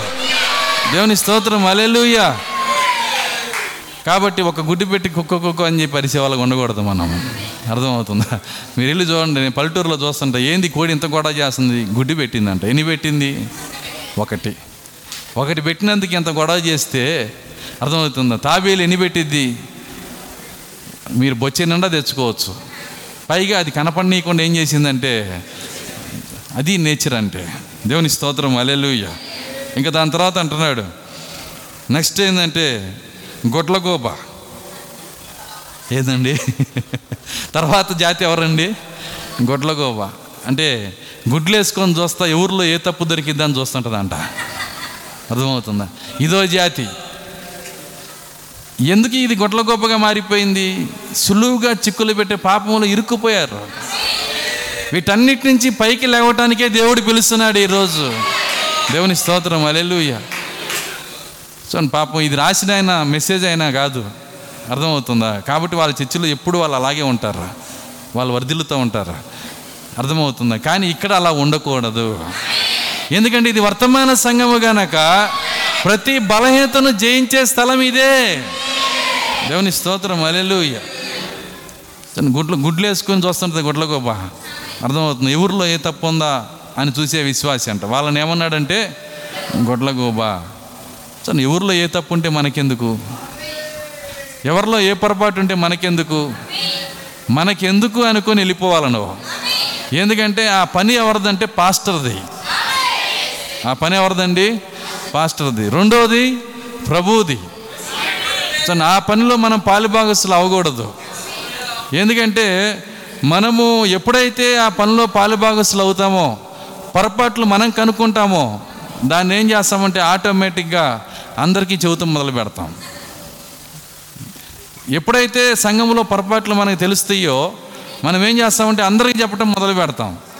ఈ అందరికీ చెప్పడం మొదలుపెట్టినప్పుడు సంఘం ఏమైందంటే మరి జీవాహారం తినటం మొదలుపెట్టి ఈ ఆహారం తినటం మొదలైద్దంట. జీవాహారం తినటం ఆపేస్తారు. సామెతలు పద్దెనిమిది ఎనిమిది చదవండి.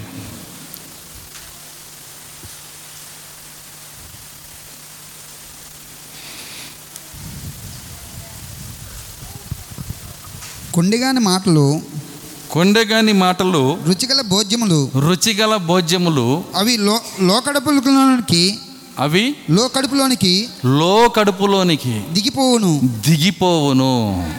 వింటున్నారా? చాలా చక్కని మాట.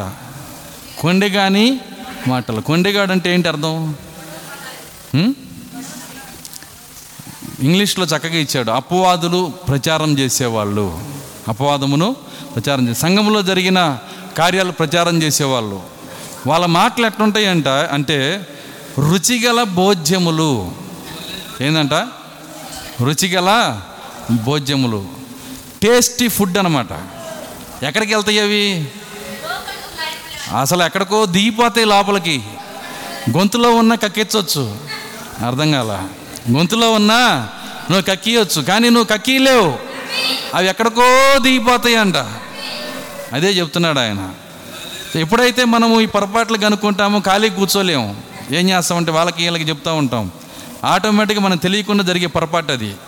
దానివల్ల సంఘం ఏమైపోయిద్దంటే ఆటోమేటిక్గా ఈ భోజనం తింటాం మానేసి. ఏ భోజనం?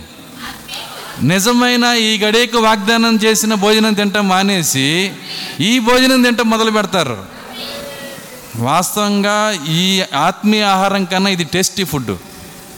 బైబిల్ ఏం చెబుతుంది? రుచిగల భోజ్యము. రుచిగల భోజనము. వర్తమానము కన్నా ఇదే టేస్టీ ఫుడ్. తెలుసా మీకు? వర్తమానం తింటే దానికి కట్టుబడాలి. అయ్యో ఇట్టుండాలంటే అట్టుండాలంటే అట్టు ఉండాలంటే అది టేస్ట్ ఎట్లా ఉంటుంది ఇది ఏమి కట్టుబడాల్సిన అవసరంలా? హ్యాపీగా వినొచ్చు మనము. అర్థమవుతుంది? ప్రతి ఒక్కరి గురించి వినొచ్చు ప్రతి ఒక్కటి తెలుసుకోవచ్చు. సో కాబట్టే బైబిల్ ఏమంటుందంటే కొండెగాని మాటలు రుచిగల భోజ్యములు. ఇవి కడుపు లో లోపలికి దిగిపోతాయి.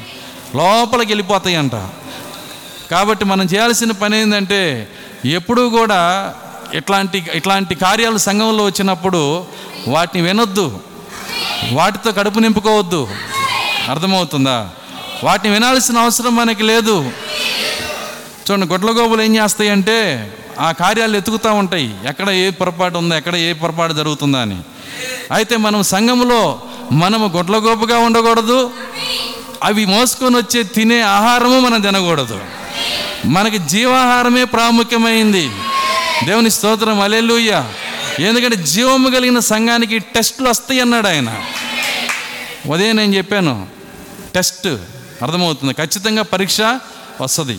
ఈరోజు మనకి దేవుడిచ్చినటువంటి ఈ యొక్క సమయం దేనికంటే నేడనే సమయం ఎందుకు ఇచ్చాడంటే ఈ టెస్ట్ కోసమే. నువ్వు ఎవరో దేవుని చూపించడం కోసమే. తెలుసా నీకు? ఎందుకంటే మనము ఎస్తేరు కథలో ఉన్నామని నమ్ముతారా? మనం ఎక్కడున్నాము? ఎస్సేరు కథలో. ఎస్సేరు కథను మీరు చూసినట్లయితే కన్యకలందరినీ తీసుకొచ్చాడు రాజు.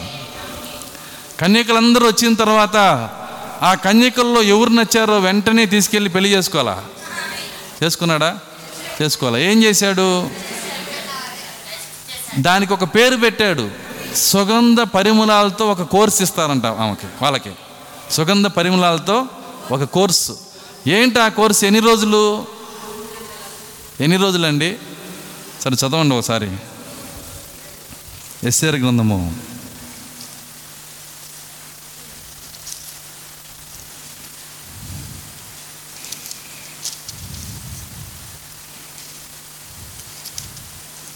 ఎస్ఆర్ గ్రంథము రెండో అధ్యాయము.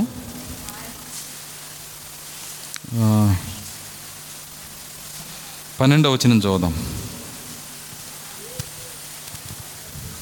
ఆరు మాసములు ఆరు మాసములు గోపరస తైలముతోను గోపరస తైలముతోను ఆరు మాసములు ఆరు మాసములు సుగంధ వర్ణములతోను సుగంధ వర్గములతోను స్త్రీల పరిమళ క్రియల కొరకైన స్త్రీల పరిమళ క్రియల కొరకైన మరి వేరు పదార్థములతోను మరి వేరు పదార్థములతోను స్త్రీలు స్త్రీలు పరిమళ క్రియలు ముగించి రాజునద్దకు పోవారు రాజు నద్దకు పోవారు పన్నెండు మాసములైన తర్వాత పన్నెండు మాసములైన తర్వాత రాజైన రాజైన అహశ్వరోసు అహశ్వరోషు వద్దకు వెళ్ళుటకు వెళ్ళుటకు ఒక్కొక్క చిన్నదానికి ఒక్కొక్క చిన్నదానికి వంతు వచ్చినప్పుడు ఒక్కొక్క చిన్నది ఒక్కొక్క చిన్నది రాజునద్దకు రాజు నద్దకు ఆ విధంగా పోవుచుండిను. ఆ విధముగా పోవుచుండెను. ఆరు నెలలు ఒక కోర్సు ఆరు నెలలు ఇంకో కోర్సు. బ్యూటిషియన్ కోర్స్ అంట. అర్థమవుతుందా? మొత్తం ఎన్ని నెలలు? పన్నెండు నెలలు. ఈ పన్నెండు నెలలు ఈ కోర్సు ఎందుకు పెట్టాడంటే బ్యూటీషియన్ కోసం కాదు. అర్థమవుతుంది? అసలు విషయం కథ వేరే ఉంది ఇక్కడ. కన్యకల్ని ఎత్తుకొచ్చారు. అసలు వీళ్ళు కన్యకో కాదు ఎవరో తెలుసు? వింటున్నారా? ఎందుకంటే బైబిల్ చెప్తుంది పురుషునితో కన్యక జాడ. చదివారా ఎప్పుడన్నా? కనుక్కోవడం కష్టం. రహస్యం అది కాబట్టి ఈ కన్యకలను తీసుకొచ్చినప్పుడు రాజుకి కన్యకే కావాలి. మరి ఈ కన్యకను ఎవరా కన్యకలు? సరే నేను మీరు ఎక్కడో కన్యకల దగ్గరికి పోమాకండి. ఆ కన్యకలు ఎవరో కాదు మనమే. అర్థమవుతుంది. ఆ కన్యకలు ఎవరండి? మనమే. ఇప్పుడు ఈ కన్యకలు మరి రాజు దగ్గరికి వెళ్ళాల్సిన టైం వచ్చింది. అయితే ఈ రాజు దగ్గరికి వెళ్ళే ముందు కొంత సమయం ఇస్తున్నాడు దేవుడు. ఎందుకు సమయం ఇస్తున్నాడంటే సరే జా- జాగ్రత్తగా గమనించండి. అక్కడ ఉన్న వేల మంది కన్యకల్లో వింటున్నారా? దాదాపు ఒక ఒక రెండు వందల మంది ఆల్రెడీ చెడిపోయిన వాళ్ళు ఉన్నారనుకో. ఆల్రెడీ చెడిపోయిన వాళ్ళు ఉన్నారు. వీళ్ళు వీళ్ళని పట్టుకొచ్చారు. ఎవరు పట్టుకొచ్చారు? అర్థమవుతుందా? రాజు పట్టుకొని వచ్చాడు. హేగేకి అప్పచెప్పాడు కాబట్టి వీళ్ళు పట్టుకొచ్చారు కాబట్టి ఏం చేయలేక వీళ్ళు అలాగే ఉన్నారు. అయితే ఈ ఇందులో ఒక రెండు వందల మంది ఐదు వందల మంది ఆల్రెడీ అర్థమవుతుందా? చెడిపోయిన వాళ్ళు ఉన్నారు. వీళ్ళు ఎప్పుడైతే పన్నెండు నెలలు టైం ఇచ్చారో ఆరో నెలలు రాగాలి ఇంత ఇంత ముందుకు వచ్చేస్తుంది. అర్థం కాల. ఆరు నెలల రంగాలు ఏమైందండి గర్భం. ఏడు రంగాల్ని ఇంకా ముందుకి నవమాసాల రాగానే ఇక ఇక ఇక గర్భము కానిపోయిపోయింది ఇప్పుడు గర్భం వస్తుందంటే వీళ్ళు ఎవరు కన్నికని ముద్రేస్తారు వాళ్ళ మీద? చూడండి ఈ పన్నెండు నెలల్లో ప్రతి గర్భం బయటికి రావాలా? ఎంతమందికి అర్థమవుతుంది నేను చెప్తుంది? ఈ పన్నెండు నెలల్లో ప్రతి గర్భం బయటికి రావాలా? కన్యకలు వచ్చి చేరారు సంఘంలో. కానీ గర్భాల్లో వేరే బీజాలు ఉన్నాయి. ఇక్కడ వాక్య బీజం పడటానికి అవకాశం లేదు. అర్థమవుతుందా? కాబట్టి ఈ బీజాలు ఉన్న వాళ్ళు ఎవరో బయటికి రావటానికే ఈ పన్నెండు నెలలనే సమయం ఇప్పుడు జరుగుతూ ఉన్నది. దేవుని స్తోత్రం. అలెలుయ్య ఎందుకు ఎత్తపాటు ఆలస్యం చేస్తున్నాడు? ఇప్పుడు నేను చెబుతున్నా కొత్త ఆన్సర్. పన్నెండు నెలల్లో. ఎందుకండి ఎంతపాటు ఆలస్యం అవుతుంది పన్నెండు నెలలు జరుగుతుంది ఇప్పుడు. ఎవరి గర్భంలో ఏముందో బయటకు వస్తుంది? సమయం ఇస్తున్నాడు దేవుడు. ఎవరి రూపం ఏంటో బయటకు వస్తుంది? పరిశుద్ధుడు పరిశుద్ధుడిగానే ఉండనేమో అపవిత్రుడు అపవిత్రుడిగానే ఉండనేమో దేవుని స్తోత్రం. అలేలుయ్య ఇప్పుడు చెప్పండి ఎస్ఆర్ కథలో మీరున్నారా? దేవుని స్తోత్రం. అలెలుయ్య ఆ ఎస్ఆర్ మాదిరిలో మనం ఉన్నాము.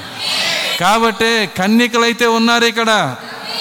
అందుకే మన ప్రభు అయిన యేసుక్రీస్తు ఏం కోరుకుంటున్నాడంటే లెక్కకు మించిన కన్యకలు కలరు కానీ నా పౌరము నిష్కలంకురాలు ఒక్కతే ఆయన కావలసింది పావురము కావాలి కలంకము లేనిది కావాలి మచ్చ లేనిది కావాలి చేదు లేనిది కావాలి.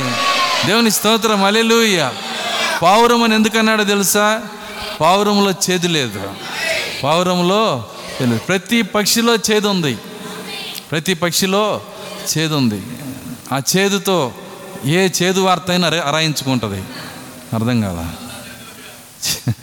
చేదుతో ఏం చేసిద్దంటే నువ్వు ఏదైనా చెప్పు ఏదైనా నువ్వు అరిగిపోద్ది. కానీ పావురానికి అది జీవితం తట్టుకోలేదు. చచ్చిపోయిద్ది పావురం అర్థమవుతుందా? కాబట్టే ఏది తినాలో అది మాత్రమే పావురం తింటుంది. ఏది పడితే తినదు. కాసేపు లోకంలోకి వెళ్ళి తినొచ్చి కాసేపు దేవుని దగ్గర తినొచ్చి టూ పవర్స్ ఉండవు పావురానికి ఒకటే శక్తి పరిశుద్ధమైన ఆహారం మాత్రమే. దేవుని స్తోత్రం అలెలుయ్య కాసేపు సెల్లులోకి వెళ్ళి దాంట్లో మురికి కార్యాలన్నీ చూసి దాంట్లో ఉన్న మురికి కార్యాలన్నీ తోడి బయటేసి అర్థమవుతుందా? దాని తర్వాత చర్చికి వచ్చి హలెలుయ్య ఆమెనని చెప్పేది కాదు పావురం. అర్థమవుతుందా? పావురం అంటే పరిశుద్ధమైన ఆహారం మాత్రమే తింటుంది. అందుకే అంటున్నాడు కన్యకలను కూడా నేను ఇష్టపడట్లేదు. నాకు పావురం కావాలంటున్నాడు ఆయన. లెక్కకు మించిన కన్యకలు కలరు కానీ నా పావురము నిష్కలంకురాలు ఒకతే దేవుని స్తోత్రం అలెలుయ్యా కాబట్టి ఆయన ఇది ఎలాంటి సమయమో మనం చూడాల్సిన స్థితిలో మనం ఉన్నాము ఇది నీవెవరో బయలుపరుచుకునే గడియ. ఆమె చెప్పగలరా? నీ స్థితి దేవునికి నిరూపించుకునే గడియ. నీలో ఏముందో ఎందుకంటే నువ్వు ఎత్తబ నువ్వు భారతదేశం తీసుకోగానే ఎత్తబట్లో తీసుకెళ్తే ఇంక గొడవ ఉండేది కాదు. సమస్య లేదు అక్కడ. అర్థమవుతుందా? కన్యకలను పట్టరాగాలని వాళ్ళని పెళ్ళి చేసుకుంటే గొడవ ఏముందండి ఇంకా? సో వాళ్ళు ఎంత జ్ఞానంలో వాళ్ళకి వాళ్ళు దానికి ఒక పేరు పెట్టారు బ్యూటిషియన్ కోర్స్ అంట అది. అర్థమవుతుంది. ఎంత జ్ఞానంలో చూడండి. వీళ్ళు వెయిట్ చేపిస్తే వెయిట్ చేయరు కాబట్టి వీళ్ళకి సౌందర్యంను పెంచే ఒక కోర్సు నీకు ఇస్తున్నామమ్మా. ఆరు నెలలు ఈ కోర్సు ఆరు నెలలు ఆ కోర్సు అని చెప్పి వాళ్ళకి చెప్పి వాళ్ళని ఏం చేశారంటే కోర్సు పేరుతో పరీక్ష చేస్తున్నారు. కోర్సు ఇచ్చేటప్పుడల్లా పొట్టం చూస్తున్నారు. కొండిగాడి పెట్టినవి ఉన్నాయా? అర్థం కాలా? ఎంతమందికి అర్థమవుతుంది నేను చెబుతుంది? రుచిగల భోజనం తిన్నారా? అర్థమవుతుందా? ఎందుకని పొట్ట పెరుగుతుందా? రుచిగల భోజనం తింటే పొట్ట ఏమైద్ది? చూడండి గర్భం పెరుగుతుంది. కాబట్టి ఇవి పొట్టని పరీక్షించే కాలం ఇది. గర్భమును పరీక్షించే కాలం ఇది. నీ అంతరంగ గర్భంలో ఏముందో చూసే కాలం ఇది. దేవుని స్తోత్రం అలెలుయ్య నువ్వు బాగానే ఉండొచ్చు. దేమా బాగానే ఉన్నాడు.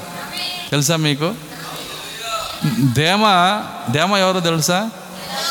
పౌలు గారి యొక్క సహపనివాడు. ఆయనతో పాటు పనిచేసేవాడు. పౌలు గారితో పనిచేసే ఆధిక్యత ఉన్నవాడు. చూడండి పౌలు గారితో కలిసి సేవ చేసిన వాడు కానీ పౌలు గారు ఏమంటున్నారంటే పన్నెండు నెలలు వచ్చినాయి అంట ఆయనకి. అర్థం కాల. ఎవరికి? దేమాకి. ఎప్పుడైతే పన్నెండు నెలలు వచ్చినాయో పౌలు గారు అంటున్నారు ఈ దేమ ఇహలోకమును స్నేహించి నన్ను విడిచి వెళ్ళిపోయాడు. అరే పెద్ద పాస్టర్ అనుకున్నాం పౌలు గారితో పౌలు గారు లాంటివాడు అనుకున్నాం. ఏమైపోయింది దేమాకి? అర్థమవుతుందా? పన్నెండు నెలలు గడిచినాయి గర్భం బయటకు వచ్చింది. దేమా గర్భంలో డబ్బు ఉంది దేమా గర్భంలో లోకం ఉంది. ఎప్పుడైతే గర్భంలో లోకము డబ్బు ఉందో అది తన్నుకుంటూ నవమాసాలు వచ్చినాయి. ఎంతమందికి అర్థమవుతుంది నేను చెప్తుంది? అది తన్నుకుంటే ఏమైపోయిందంటే నవమాసాలు వచ్చేసినాయి. గర్భంలో ఏదన్నా ఉంటే తొమ్మిది నెలలు రావాల్సిందే. గర్భంలో ఏదన్నా ఉంటే తొమ్మిది నెలలు రావాల్సిందే. ఖచ్చితంగా తొమ్మిది మరి తొమ్మిది నెలలే చూడొచ్చు కదా. పన్నెండు నెలలు ఎందుకు చూశారు? నేను ప్రశ్న వేస్తున్నా. తొమ్మిది నెలలే చూడొచ్చు కదా. పన్నెండు నెలలు ఎందుకు చూశారు? ఏమో కొంతమంది సూపర్ పవర్ ఉండి అర్థమవుతుందా? విషయం బయటికి రాకపోతే ఎట్లా? అందుకని పన్నెండు నెలలు జాగ్రత్త పడ్డారు. పన్నెండు నెలలైనా గర్భంలోకి ఏది వెళ్ళకుండా వాక్యము వేయటానికే సిద్ధపడి ఉంటే దేవుని స్తోత్రం అలెలుయ అలాంటి గర్భంలో మాత్రమే దేవుని వాక్య బీజము దేవుడు వేస్తాడు. దేవుని స్తోత్రం అలెలుయ కాబట్టి వాక్య బీజమును మోసుకెళ్ళే గర్భంగా ఉండాలంటే మామూలు విషయాలు కాదు. నిన్ను మోసిన గర్భము ధన్యమయ్యింది అన్నాడు. నిన్ను మోసిన గర్భము ధన్యమైంది. యేసుక్రీస్తు అన్నాడు అదేం ధన్యం? అది కాదు. నన్ను వాక్య రూపంలో తీసుకునే గర్భాలు కొన్ని ఉన్నాయి. అవి నిజమైన ధన్యమైన గర్భాలు. వారే నా తల్లి వారే నా తండ్రి వారే నా బంధువులు. దేవుని స్తోత్రం అలెలుయ్యా కాబట్టి మనం ఎలాంటి సమయంలో ఉన్నామో సులువుగా చిక్కులు పెట్టే పాపాలు ఈరోజు మనల్ని పక్కకి లాగేస్తూ ఉన్నాయి. చూడండి మన గర్భంలో ఏదుందో దాన్ని బయటికి తీసుకొచ్చే సమయంలో మనం ఉన్నాము. చూడండి ఒక ఆయన ఎప్పటి నుంచో ఒక వ్యత్యాసం ఉండేవాడు ఒక పాస్టర్. ఏంటి ఈయన తేడాగానే ఉన్నాడు అనుకుంటూ ఉండేవాళ్ళం. మెసేజ్ బుక్ అనేది చెప్పడు. ఎప్పుడు మెసేజ్ బుక్ అనేది చెప్పనే చెప్పడు. ఒకరోజు ఏమైందంటే ఆయన ఆంధ్రాలో నెంబర్ వన్ పాస్టర్ ఆయన. కానీ మెసేజ్ బుక్ చెప్పడు. ఆయన గురించి నాకు ఒక ఆలోచన ఉండేది. ఏంటి నా వర్తమాన పుస్తకం చెప్పడు? కానీ ఆంధ్రాలో నెంబర్ వన్ స్థితిలో ఉన్నాడు. ఏంటి విషయము? ఆలోచన చేస్తూ ఉంటే ఒకరోజు గర్భంలో ఏముందో బయటకు వచ్చింది. ముప్పై ఐదు సంవత్సరాల సేవ తర్వాత దాదాపు నలభై సంవత్సరాలు సేవ చేసినాక అప్పుడు బయటకు వచ్చింది. ఏమంటున్నాడంటే ఈ వర్తమానం కాదు మనం నమ్మాల్సింది. జూనియర్ జాక్సన్ నమ్మాలని చెప్పాడు ఆయన. జూనియర్ జాక్సన్ని నమ్మాలి. ఏసుక్రీస్తు దేవుడు కాదంట తిరుగుతున్నాడు. ఎంతకాలం పట్టిందండి గర్భం బయట రావటానికి? నలభై ఏళ్ళు. కానీ అది పన్నెండు నెలలు అని చెబుతాను నేను. అర్థమవుతుంది? అది పన్నెండు నెలలకు మాదిరి. కాబట్టే దేవుడు ఎత్తబడుటని ఆలస్యం చేస్తున్నాడు. ఈరోజు మనల్ని దేవుడు ఇక్కడ ఎందుకు పెట్టాడంటే పరీక్షించడానికి ఎంతమంది ఈ పరీక్షలో నిలబడాలనుకుంటున్నారు? దేవుడు మిమ్మల్ని దీవించునుగాక. పరీక్షించడానికే ఇక్కడ పెట్టాడు. నేడనే సమయం దేవుడు మనకి ఇచ్చాడంటే దేవుడు మనల్ని పరీక్షించడానికే ఇక్కడ పెట్టాడు. ఈ పరీక్షలో మనం జయించాలి. దేవుని స్తోత్రం. మలెల్లుయ్య పరీక్షించకుండా దేవుడు తీసుకొని వెళ్ళనే వెళ్ళడండి. కాబట్టి ఆయన చెప్పిన జ ఆ యొక్క సంఘంలో ఉన్న మరి ఆ యొక్క రకాలలో ఎనిమిదో రకం గబ్బిలం అన్నాడు. తొమ్మిదో రకము సారీ గుడ్లగోపు అన్నాడు. తొమ్మిదో రకము గబ్బిలం అన్నాడు. తొమ్మిదో రకం సంఘంలో ఉండే వాళ్ళు ఎవరంట? గబ్బిలం. గబ్బిలం ఏంటి? అటు అది అది అది అదేంటంటే అటు అది దాని జంతువు అంటారు దాని పక్షి అంటారు. అర్థమవుతుంది. గబ్బిలానికి కొన్ని లక్షణం ఏంటంటే అది దాన్ని జంతువు అనొచ్చు పక్షి అనొచ్చు. ఎందుకంటే పాలిచ్చి పెంచిద్ది అది అర్థమవుతుంది. ఏ పెట్ట పాలిచ్చి పెంచదు. కానీ ఇది జంతువు ఇదేం చేసిద్దంటే పాలిచ్చి పెంచి జంతువుల్లో జంతువు అర్థమవుతుందా? దాని తర్వాత పెట్టల్లో పెట్ట. లోకంలో లోకము చర్చిలో చర్చి. అర్థమవుతుంది నేను చెప్తుంది? రెండు శక్తులు ఉంటాయి వీళ్ళకి. లోకంలోకి వెళ్తే మొత్తం చక్రం తిప్పుతారు. చర్చిలోకి వచ్చినా అంతే. చర్చిలో చర్చి లోకంలో లోకం. ఎవరు వాళ్ళు? చూడండి చాలా చక్కగా స్టడీ చేశాడు అనుకున్నాను నేను. సంఘాన్ని బాగా లోతుగా స్టడీ చేశాడు. కొంతమంది తొమ్మిదోది ఏమన్నాడంటే కాకులు అన్నాడు. తొమ్మిదో తొమ్మిదో రకం ఏంటంటే కాకులు. ముగిస్తున్నాను నేను. కాకులు. కాకులు అంటే అర్థమైందంటే వింటున్నారా? చిన్న విషయానికి రాద్ధాంతం చేస్తారంట. చిన్న విషయానికి రాద్ధాం ఓ కాకి కూడా తట్టుకోలేము ఇక. అర్థమవుతుందా? ఎక్కడుంటారు వీళ్ళందరూ? మారు మనసు పొందనోళ్ళు కాదండి. లోకంలో ఉన్నోళ్ళు కాదు వీళ్ళు. నువ్వు రక్షించబడి బాప్తిసం పొంది ఈ రూపాల్లో గాలిపటంగా తోపుడు బండిగా పిల్లిగా అర్థమవుతుందా? గబ్బిలంగా గొడ్లగూపగా ఎన్ని రకాలుగా సంఘంలో ఏం చేస్తున్నాం అంటే మన బాధ్యతలు నెరవేరుస్తూ ఉన్నాం. వీటన్నిటి నుంచి తప్పించడానికి ఈరోజు మేఘం మన దగ్గరకు వచ్చింది. దేవుని స్తోత్రం అలెలుయ్య ఏ విషయంలో నువ్వు తొలగిపోకుండా పరిపూర్ణ విశ్వాసిగా ఉండటానికి పన్నెండు నెలల్లో నిజమైన కన్యకగా ఉండటానికి దేవుడు ఈరోజు నేను ఇక్కడ ఏర్పాటు చేసుకుంది. దేవుని స్తోత్రం అలెలుయ లాస్ట్ది పదోది ఫ్లమింగో అన్నాడు. ఫ్లమింగో అంటే చాలామంది తెలియదు. ఫ్లమింగో పక్షులు సూలూరుపేట వెళ్తే అక్కడ సరస్సు ఒకటి ఉంది. ఏం సరస్సు అది? పులికాట్ సరస్సు. అక్కడికి వస్తాయి. ఫ్లమింగో. మీ ఎక్కడ ఇక్కడికే అవసరం లేక ఉప్పల ఉప్పలగుంట కూడా వెళ్ళినా వస్తాయి ఫ్లమింగోలో. ఫెస్టివల్స్ ఫ్లమింగో ఫెస్టివల్ అని జరిగిద్ది. అంటే ఫెస్టివల్కే వస్తాయి. ఇప్పటికే అర్థమైపోయి ఉంటుంది. ఈ పదో జాతి ఏందండి? ఫెస్టివల్స్కే కనపడుతుంటాయి. అర్థమవుతుందా? డిసెంబర్ ముప్పై ఒకటి జనవరి ఫస్ట్ క్రిస్మస్ ఈస్టర్ ఏదైనా ఫంక్షన్ అప్పుడు ఫ్లెమింగోలు వస్తుంటాయి. అర్థమవుతుందా? అనుకున్నా వామ్మో పది రకాలు భలే డివైడ్ చేశాడు ఈయన. నేను ఈ పది రకాల్లో దేనిగా ఉండకూడదు? మనం ఉండే జాతులు రెండు ఉన్నాయి ఒకటి పక్షిరాజు రెండు పావురము మూడు గొర్రెపిల్ల. ప్రాక్త కూడా మనకి మూడు మాదిరిలు ఇచ్చాడు. ఎలా ఉండాలి మనము? ఒకటి పక్షిరాజు రెండు పావురము మూడు గొర్రెపిల్ల. ఆయన మనకిచ్చిన మాదిరిలు ఇవి. వీటిలో మనం కూర్చోవాలి. ఈ పదిలో దేంట్లో మనం ఉండకూడదు. ప్రభా ఈ కార్యాలు నాలోంచి తీసివేయండి. ఈ మూడు శక్తులు నాకు ఇవ్వండి ఈరోజు. ఒకటి పావురము కావాలి. రెండు పక్షిరాజు కావాలి. మూడు గొర్రెపిల్ల కావాలి. చూడండి మూడిటి గురించే ప్రాక్త వర్తమానంలో చెప్పాడు. ఇంకా ఏ దేని గురించి ఆయన చెప్పలా? ఎందుకంటే ఈ మూడు స్థానాల్లోనే వధువు వచ్చి కూర్చోవాలి. నీవు పావురంగా ఉండాలి. నువ్వు గొర్రెపిల్లగా ఉండాలి. నువ్వు పక్షిరాజుగా ఉండాలి. సో పక్షిరాజు పక్షిరాజు యొక్క జీవితం అంతా ఎక్కడంటే భూ సంబంధమైన జీవే కానీ అది ఆకాశంలో తిరుగుతూ ఉంటుంది. పర్వతాల మీద తిరుగుతూ ఉంటుంది. ఎందుకని? దానికి ఉన్న శక్తి దానికి ఉన్న బలము దాని చూపు ఇవన్నీ కూడా పర్ పైనున్న వాటి మీదే దాని దృష్టి. కొండ మీద ఇల్లు కట్టుకుంటుందంట. పక్షిరాజు ఇల్లు ఎక్కడ కట్టుకుంటుంది? చింత చెట్టు మీద కాదు. అర్థమవుతుందా? కొండ మీద. మీకు తెలుసా ఈ పక్షిరాజులకు కూడా కొండ మీద ఇల్లు ఉన్నాయని? ఈ పక్షిరాజులన్నిటికీ కొండ మీద ఇల్లు ఉన్నాయి. ఆ పిరమిడ్ అనే కొండ మీద ఆ ఎత్తైన పర్వతం పైన మనకి అక్కడ ఇల్లు ఉన్నాయి.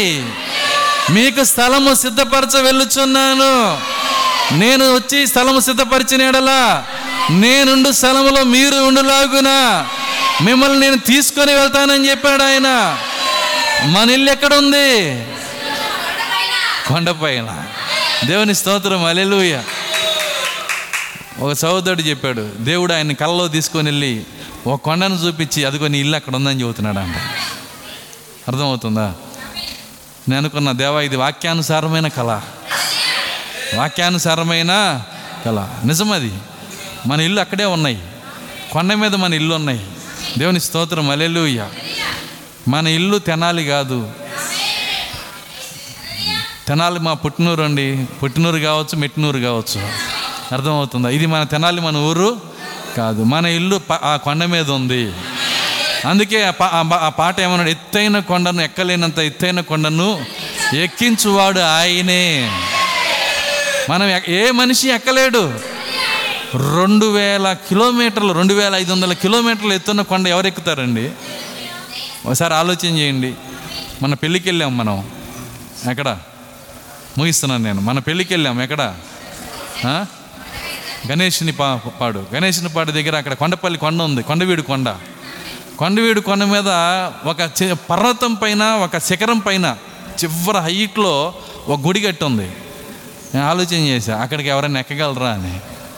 ఎవరు ఎక్కలేరు? చిన్న కొండ అర కిలోమీటర్ కాదు పావు కిలోమీటర్ కూడా లేని కొండ. పావు కిలోమీటర్ ఒక కిలోమీటర్లో పావు వంతు కూడా లేని కొండ ఎక్కమంటే గడగడగడ వణిగిపోతున్నారు ఒకసారి నేను ఎక్కా ఉత్సాహం తట్టుకోలేక నాకు నాకు ఇరవై ఇరవై నాలుగు సంవత్సరాల వయసులో ఎక్కా. విశాఖపట్నంలో యారాడ కొండ ఎక్కా. అర్థమవుతుందా? ఎక్కేటప్పటికి ఏమైంది? పైకి వెళ్ళేటప్పటికి నాకు తెలియకుండానే కాళ్ళు గడగడగడ కొట్టుకుంటున్నాయి. ఇది చిన్న కొండ ఎక్కితేనే ఎట్టుంటే అర్థమవుతుందా? నా ప్యాంటు చెమటతో తడిసి అట్టముక్క అయిపోయింది. ఎండాకాలం. మరి అట్లాంటి పరిస్థితి చిన్న కొండ ఎక్కటానికి కానీ రెండు వేల ఐదు వందల కిలోమీటర్లు నువ్వు నివసించడం అంటే కొండపైన ఎవరు వెళ్ళగలుగుతారు సునాయిసంగా ఎగిరే ఈ పక్షిరాజులు మాత్రమే. ఈ పక్షిరాజులకు ఆ శక్తి ఇవ్వబడుతుంది. రెండు వేల ఐదు వందలు కాదు రెండు లక్షల ఐదు వేలు ఇచ్చినా ఈ పక్షిరాజులు ఎగరగలవు. కాబట్టి మన ఇల్లు అక్కడ నిర్మించాడు దేవుడు. మనల్ని పక్షిరాజులుగా చేశాడు. చిన్న పాము పిల్ల వెళ్తున్నా సరే మనం పట్టుకోగలము. పక్షిరాజు ఎంత హైట్కి వెళ్ళిద్దో అంత కిందకి చూడగలదు. అంత స్పష్టంగా చూడగలదు. కాబట్టి ఆ పక్షిరాజు పైకి ఎగురుతున్నప్పుడు చిన్న పాము పిల్ల వెళ్తుంది అనుకో పట్టేస్తుంది. వింటున్నారా? చిన్న పొరపాటు. సులువుగా చిక్కులు పెట్టే చిన్న పాపం వస్తుంది అనుకో ఏం చేసేది పక్షిరాజు? తను ఖచ్చితంగా పట్టేస్తుంది. ఎందుకని దేవుడు దానికి ఇచ్చిన శక్తి దానికి ఇచ్చిన చూపు. అందుకే మనం పక్షిరాజుగా ఉండాలి. మన పాపమును మనం పట్టేవారిగా ఉండాలి. మన పొరపాటును మనం పట్టేవారిగా ఉండాలి. మన తప్పిదమును మనం పట్టేవారిగా ఉండాలి. సో పక్షిరాజుకున్న ఇంకో లక్షణం ఏంటంటే సూర్యుని నేరుగా చూడగలదంట. ఏ కన్నైనా సూర్యుని చూస్తే గుడ్డిదైపోయింది తెలుసా మీకు? ఏ కన్నైనా సరే సూర్యుని అలాగే చూసిందనుకో అది గుడ్డిదైపోద్ది కానీ పక్షిరాజు గుడ్డిది కాదు. దేవుడు దాన్ని చూడటానికే నియమించాడు. ఈ వర్తమాన ప్రత్యక్షత చూడటానికే ఈ పక్షిరాజును దేవుడు నిర్మించాడు. ఇంకేదైనా జీవి ఈ పక్షిరాజు యొక్క ఈ యొక్క వర్తమాన ప్రత్యక్షతను చూస్తే గుడ్డోళ్ళు అయిపోతారు. తెలుసా మీకు? మీరు ఎవరి దగ్గరికన్నా వెళ్ళి ఈ వర్తమానం ఇది అని చెబితే అప్పటి నుంచి వాళ్ళు గుడ్డోలుగా బతుకుతుంటారు. అప్పటి నుంచి వాళ్ళు దాన్ని తీసుకోరు. ఇంకా గుడ్డోళ్ళు అయిపోతారు. ఇంకా గుడితనంలో నడుస్తారు. కారణం ఏంటంటే నువ్వు సూర్యుని సూర్యుని వెలుగుని ఆ పక్షిరాజుకి నువ్వు చూపించావు. సారీ ఆ పిట్టకి నువ్వు చూపించావు కాబట్టి. మరి పిట్ట దాన్ని చూడలేదు. ఏ పక్షి దాన్ని చూడలేదు. పక్షిరాజు మాత్రమే నేరుగా ఆ యొక్క సూర్యుని చూడగలిగేది. సూర్యుడు ఏంటో కాదు వర్తమాన ప్రత్యక్షత. ఏడింతల వెలుగు ప్రకాశిస్తుంది ఈరోజు. ఒక ఒక రోజు వెలుగు కాదు ఇది. ఏడు రెట్లు వెలిగిస్తున్నాడు ఆయన. దీన్ని చూడాలంటే దేవుడు నిర్మించిన కన్ను మాత్రమే చూడగలదు. పక్షిరాజు మాత్రమే చూడగలదు. ఇంత ప్రత్యక్షతను పొందాలంటే దేవుడు నిన్ను ప్రత్యేకంగా నిర్మిస్తేనే నువ్వు దాన్ని చూడగలిగేది. లేకపోతే నువ్వు దాన్ని చూడలేవు. కాబట్టి పక్షిరాజు సూర్యుని నేరుగా చూస్తుంది. పక్షిరాజు తుఫానికి ఎదురెళ్తుంది. పక్షిరాజుకున్న లక్షణాలు తుఫానికి ఎదురెళ్తుంది. ఎక్కడ తుఫాన్ ఉంటే దానికి ఎదురెళ్తుంది. తుఫాను చూసి దా దాక్కోద్దు వింటున్నారా? తుఫాను కేంద్రం దగ్గరికి వెళ్ళిద్దంట. ఎందుకో తెలుసా తుఫాను కేంద్రం దగ్గరికి వెళ్ళేది? ఇప్పుడు కనుక్కున్నారు సైంటిస్టులు. ఏమంటున్నారంటే తుఫాను కేంద్రంలో ప్రశాంతంగా ఉంటుందంట. మీరు ఎప్పుడైనా చూడండి మీరు నెట్లో కొట్టి చూడండి. తుఫాను కేంద్రంలో మాత్రమే ప్రశాంతత ఉంటుంది. బయట అంతా గందరగోళంగా ఉంటుంది. రెండు రెండు వందల కిలోమీటర్ల వేగంతో గాళ్ళు వీస్తా మరి చెట్లు పడిపోతా కరెంటు స్తంభాలు పడిపోతా ఎంత గందరగోళంగా ఉన్నా ఆ తుఫాను కేంద్రం ఆ రౌండ్గా తిరిగే సుడిగాలిలో కేంద్రం ఉంటుంది. ఆ కేంద్రం దాదాపు ఒక కిలోమీటర్ ఉండొచ్చు రెండు కిలోమీటర్లు ఉండొచ్చు పది కిలోమీటర్లు ఉండొచ్చు. అక్కడ ఏరియాలో మాత్రము ప్రశాంతంగా ఉంటుంది. అందుకే పక్షిరాజు ఎక్కడికి వెళ్ళిద్దంటే తుఫాను కేంద్రం దగ్గరికి వెళ్ళిద్ది. మోసే అనే పక్షిరాజు ఉన్నాడు అన్నాడు ప్రవక్త. ఎక్కడికి వెళ్ళాడు ఆయన? తుఫాను కేంద్రం దగ్గరికి వెళ్ళాడు. తుఫాను కేంద్రం ఆయన మోసే పక్షిరాజును చూశాడు. కేంద్రం ఎక్కడ ఉంది?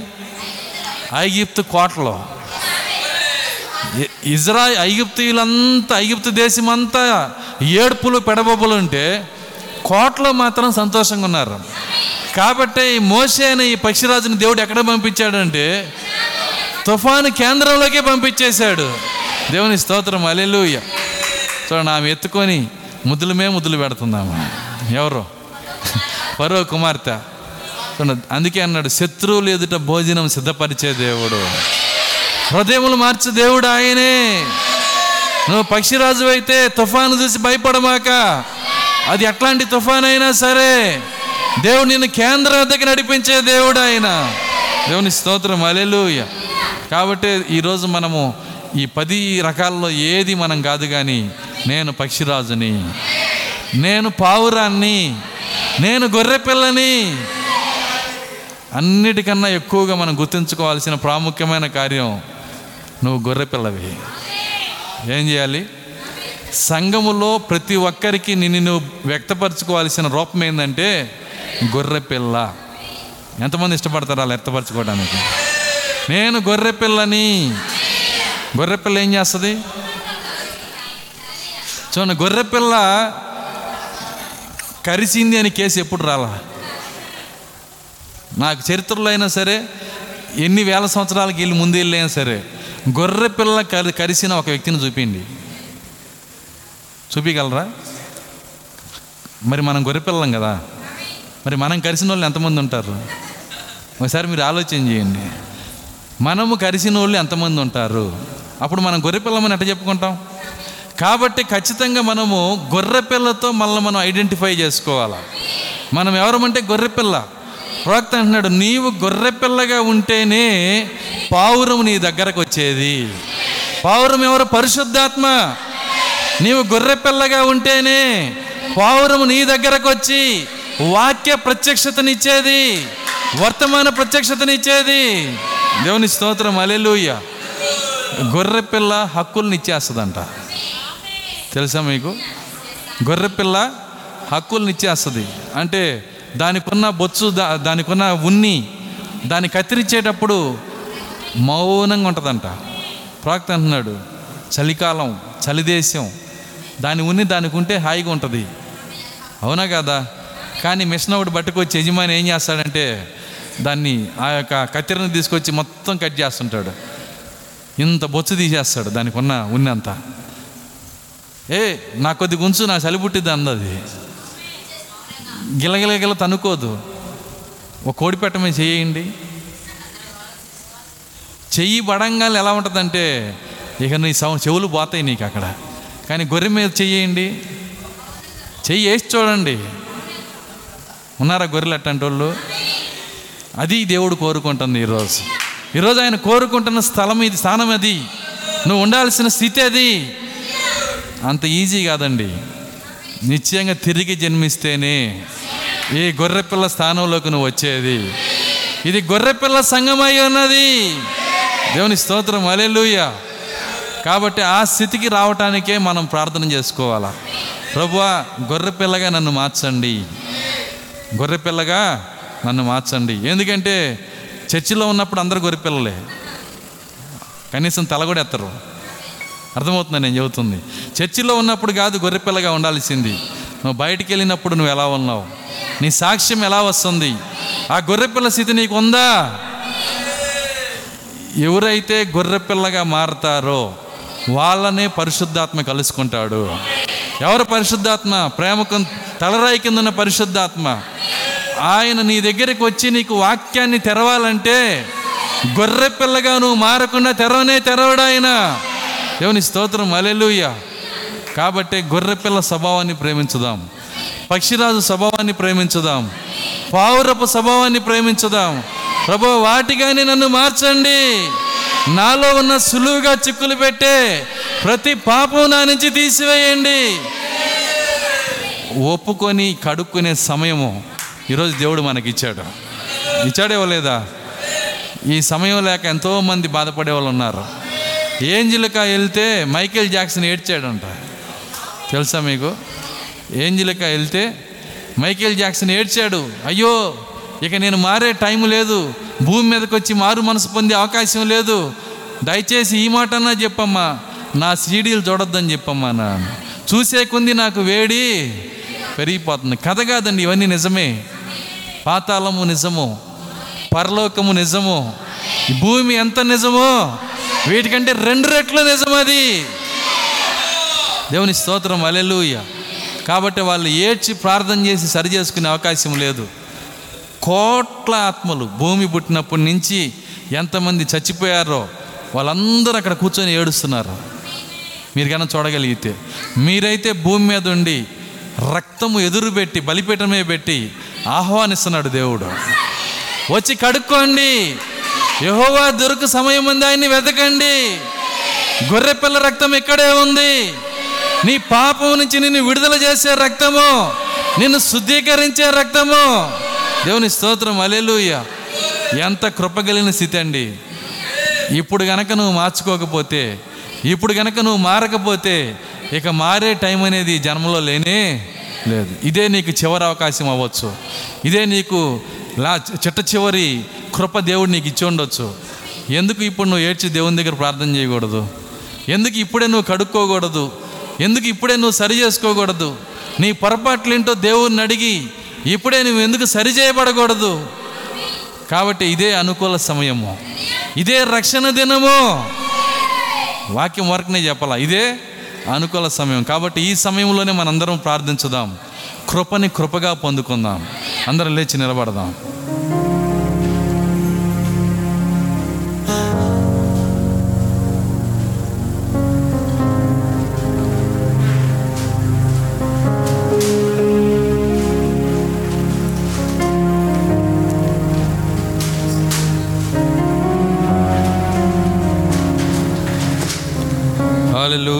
హాలెలూయ స్తోత్రం స్తోత్రములు స్తోత్రములు స్తోత్రములు స్తోత్రములు ప్రభువ.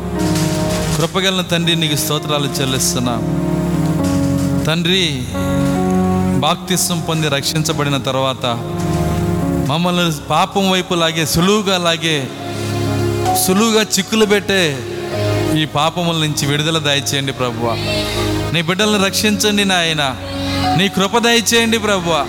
నీ కొరకు నిలబడే కృప దయచేయండి. దేవానికి స్తోత్రాలు స్తోత్రాలు. అయ్యా నా అతిక్రమములు నాకు తెలిసే ఉన్నవని. భక్తుడు చెప్పినట్లుగా ఓ అతిక్రమములు తెలిసే ఉన్నవి నాయన. ఓ వాటిని ఒప్పుకొని విడిచిపెట్టే హృదయము దయచేయండి ప్రభువ. మనస్సు దయచేయండి నాయన. మారు మనస్సు దయచేయండి. పశ్చాత్తాపము దయచేయండి. అలెలుయ స్తోత్రం. స్తోత్రములు స్తోత్రములు స్తోత్రములు ప్రభువ. దేవా కనికరించండి నాయన. కృప చూపించండి ప్రభువ. సహాయము దయచేయండి. కొద్ది నిమిషాలు సోదరుడ సోదరి. ఇది నీకు ఇవ్వబడిన అమూల్యమైన సమయము. ఇది నీకు ఇవ్వబడిన అమూల్యమైన సమయము. పాతాళంలో అనేక మందికి లేని కృపా సమయం దేవుడు నీకు ఇచ్చాడు. ఇప్పుడే ఈ సమయంలోనే నిన్ను నువ్వు పరిశీలన చేసుకో. నీ పొరపాట్లు దేవుని దగ్గర ఒప్పుకో. నిన్ను కడిగే రక్తం ఎక్కడున్నది ఆ గొర్రెపిల్ల రక్తం ఇక్కడ ఉన్నది. దేవానికి స్తోత్రాలు చెల్లిస్తున్నాం. ప్రభువా తండ్రి నీకు స్తోత్రాలు. విలువైన రక్తమును బట్టి వందనాలు చెల్లిస్తున్నాం. విలువైన రక్తమును బట్టి స్తోత్రాలు చెల్లిస్తున్నాం. మమ్మల్ని విమోచించిన రక్తము మమ్మల్ని రక్షించిన రక్తము. ఓ ప్రభు వెలకట్టలేని రక్తాన్ని బట్టి స్తోత్రాలు చెల్లిస్తున్నాం. హాలెలూయ హాలెలూయ హాలెలూయ స్తోత్రం స్తోత్రములు స్తోత్రములు స్తోత్రములు స్తోత్రములు ప్రభువా. కృపగలన తండ్రి నీకు స్థుతులు చెల్లిస్తున్నాం. హాలెల్లోయ హాలెల్లోయ హాలెల్లోయ నీకే స్తోత్రాలు. ప్రభువా నీకు స్తోత్రాలు. మేము జారిపోయిన ఆయన ఓ నీకు విరోధమైన ఏ రూపంలో మేము ఉండకుండా నీకు ఇష్టలుగా జీవించే శక్తి మాకు దయచేయండి. గొర్రెపిల్లగా మమ్మల్ని మార్చండి పావురంగా మమ్మల్ని మార్చండి. ఓ స్తోత్రాలు నాయన పక్షిరాజుగా మమ్మల్ని మార్చండి నాయన. దేవా కనికరించండి ప్రభువా. తండ్రి నీకు స్తోత్రాలు చెల్లిస్తున్నాము. తండ్రి నీకు స్తోత్రాలు ప్రభువా. ప్రతి హృదయంతో మీరు మాట్లాడండి. ఇదే అనుకూల సమయము. ఇదే రక్షణ దినము.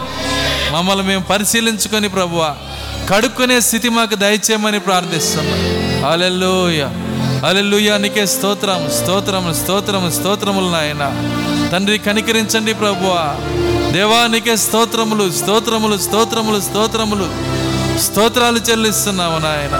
ఓ మా మధ్యకి రండి ప్రభువా. ప్రతి హృదయాన్ని కడగండి నాయన. తండ్రి నీకు స్తోత్రములు స్తోత్రములు. Hallelujah hallelujah hallelujah. సోదరుడు సోదరి కొద్ది నిమిషాలు. ఒక ఐదు నిమిషాలు మళ్ళీ మనం పరీక్షించుకొని ప్రార్థించుదాం. ఒక ఐదు నిమిషాలు అందరం మళ్ళీ మనం పరీక్షించుకొని ప్రార్థించుదాం.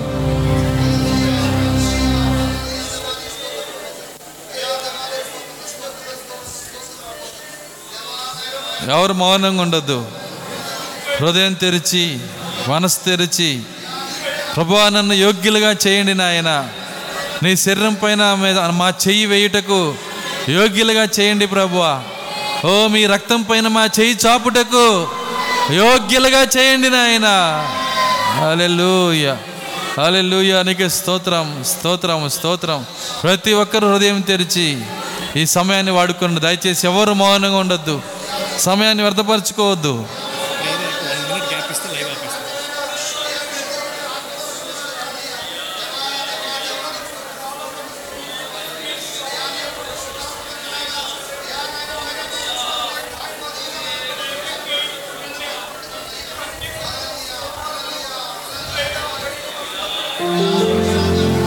Hallelujah. హల్లెలూయా స్తోత్రము స్తోత్రము స్తోత్రం స్తోత్రం స్తోత్రము. ప్రభువా నీకే స్తోత్రాలు చెల్లిస్తున్నాం. దేవా కనికరించండి నాయన. తండ్రి కృప చూపించండి ప్రభువా హల్లెలూయా హల్లెలూయా హల్లెలూయా. హల్లెలూయా నీకే స్తోత్రం స్తోత్రం స్తోత్రం స్తోత్రములు నాయన. తండ్రి నీకే స్తోత్రాలు. హల్లెలూయా హల్లెలూయా హల్లెలూయా హల్లెలూయా హల్లెలూయా. ప్రభువా సహాయము దయచేయండి నాయన. ప్రభువా నన్ను పరీక్షిస్తున్న దేవానికి స్తోత్రాలు. సంఘమును పరీక్షిస్తున్న దేవానికి స్తోత్రాలు. ఓ తండ్రి వాక్యము కాక మరొక బీజము మా గర్భములో ఉండకుండా కృపదయ చేయండి ప్రభువా. ఇది రాజు కొరకే ఈ గర్భము రాజు కొరకే ఈ మనస్సు రాజు కొరకే ఈ ఆత్మనైనా దేవా సహాయము దయచేయండి. హల్లెలూయ. స్తోత్రము స్తోత్రము స్తోత్రములు ప్రభువ. తండ్రి నీకే స్థుతులు చెల్లిస్తున్నాము. ప్రభువా నీకే స్తోత్రాలు స్తోత్రాలు స్తోత్రాలు నాయన. హాలెలూయ హాలెలూయ హాలెలూయ ప్రార్థించుకుందాం. స్తోత్రములు స్తోత్రములు స్తోత్రములు నాయన. కృపగల తండ్రిని మీకు స్థుతులు చెల్లిస్తున్నాం. ఈ రాత్రి ప్రభువ మీరు ఇచ్చిన అమూల్యమైన సమయాన్ని బట్టి వందనాలు. దీన్ని సద్వినియోగపరచుకునే కృప ప్రతి బిడ్డకు మీరు దాయిచేయండి ఎందుకంటే రక్తం ఇంకా ఇక్కడ ఉన్నది ప్రభువా. ఒకరోజు రాబోతున్నది వధువు వెళ్ళిపోబోతున్నది వధువు ఎత్తబడి వెళ్ళిపోబోతున్నది. ఎంత ఏడ్చినా ఉపయోగం లేదు ఎంత గోజాడినా ఉపయోగం లేదు ఏసేవ వలె కన్నీరు గార్చిన ఉపయోగం లేదు నాయన. ఆ రోజు రాకముందే మమ్మల్ని సరి చేసుకునే కృప చేయండి వాక్యముతో సరి చేసుకునే కృప చేయండి వర్తమానంతో సరి చేసుకునే కృప దయచేయండి. హల్లెలూయా. స్తోత్రాలు ప్రభువా. దేవా కనికరించండి నాయన. ప్రభు నీ నీ గురించి మాట్లాడే కృప చేయండి నీ కార్యముల్లో ఆనందించే కృప చేయండి నీలో సంతోషించే కృప చేయండి అందుకే వాక్యం చెప్పుచున్నది ప్రభువా. రిజాయిస్ ఇన్ జీసస్ అని చెప్పుచున్నది ప్రభువా. ఏసునందు ఆనందించడం చెప్పుచున్నది. యేసులో ఆనందించే కృప చేయండి ప్రభువా. అలెలుయ స్తోత్రాలు నాయన. దేవా మా బలహీనతలు క్షమించండి. మా పొరపాట్లు క్షమించండి. నేడనే సమయం ఉండగానే మమ్మల్ని సరిదిద్దే దేవుడు నీవే నాయన. హాలెలూయ హాలెలూయ హాలెలూయ స్తోత్రం స్తోత్రం స్తోత్రం. తండ్రి కూడొచ్చిన ప్రతి బిడ్డను మీరు దీవించండి ప్రభువా. ఇంకా నాయన పొరపాట్లతో అదే విధంగా ఉంచుకొని తప్పులు అదే విధంగా ఉంచుకొని ఓ ప్రభువా నీ శరీరం పైన నీ రక్తం పైన చేయి చాపకుండా ఆ ఆత్మలకి కృప చూపించండి నాయన. దేవా సహాయము దయచేయండి మారు మనసు దయచేయండి కన్నీటి ప్రార్థన దయచేయండి నిజమైన సంఘముగా మీరు మార్చండి నాయన. ఒక్కరు కూడా ఈ సంఘములు తప్పిపోకూడదు నాయన. ప్రతి ఒక్కరు సరిచేయబడి నీ కృప పొందాలని ప్రార్థిస్తున్నాము నాయన. అలెలు స్తోత్రం స్తోత్రం స్తోత్రములు. ప్రతి ఒక్కరికి మేము ప్రార్థిస్తున్నాను ప్రభు సంఘముగా ప్రార్థిస్తున్నాము నాయన. యోగ్యులుగా మమ్మల్ని చేయండి ప్రభు గొర్రెపిల్ల రక్తానికి యోగ్యులుగా మమ్మల్ని చేయండి. చెప్పబడిన వర్తమానంలో ప్రతి మాటను మా కొరకు విరిచి అది నూరంతలు ఫలించడం సహాయము దాయిచ్చాము ఇది పరీక్షా కాలమని ఎరిగి ఉండటం సహాయము దయచే. మేము ఎవరమో చూపించుకునే సమయము ప్రభువా. మేము నీ వధువు అని చూపించుకునే కృప. మేము గొర్రె పిల్లని చూపించుకునే కృప. మేము పక్షిరాజులమని చూపించుకునే కృప. మేము పావురమై ఉన్నామని చూపించుకునే కృప. ఇక్కడున్న ప్రతి బిడ్డకు మీరు దయచేయమని యేసుక్రీస్తు నామలో ప్రార్థించి వేడుకొనుచున్నాము. ఆమె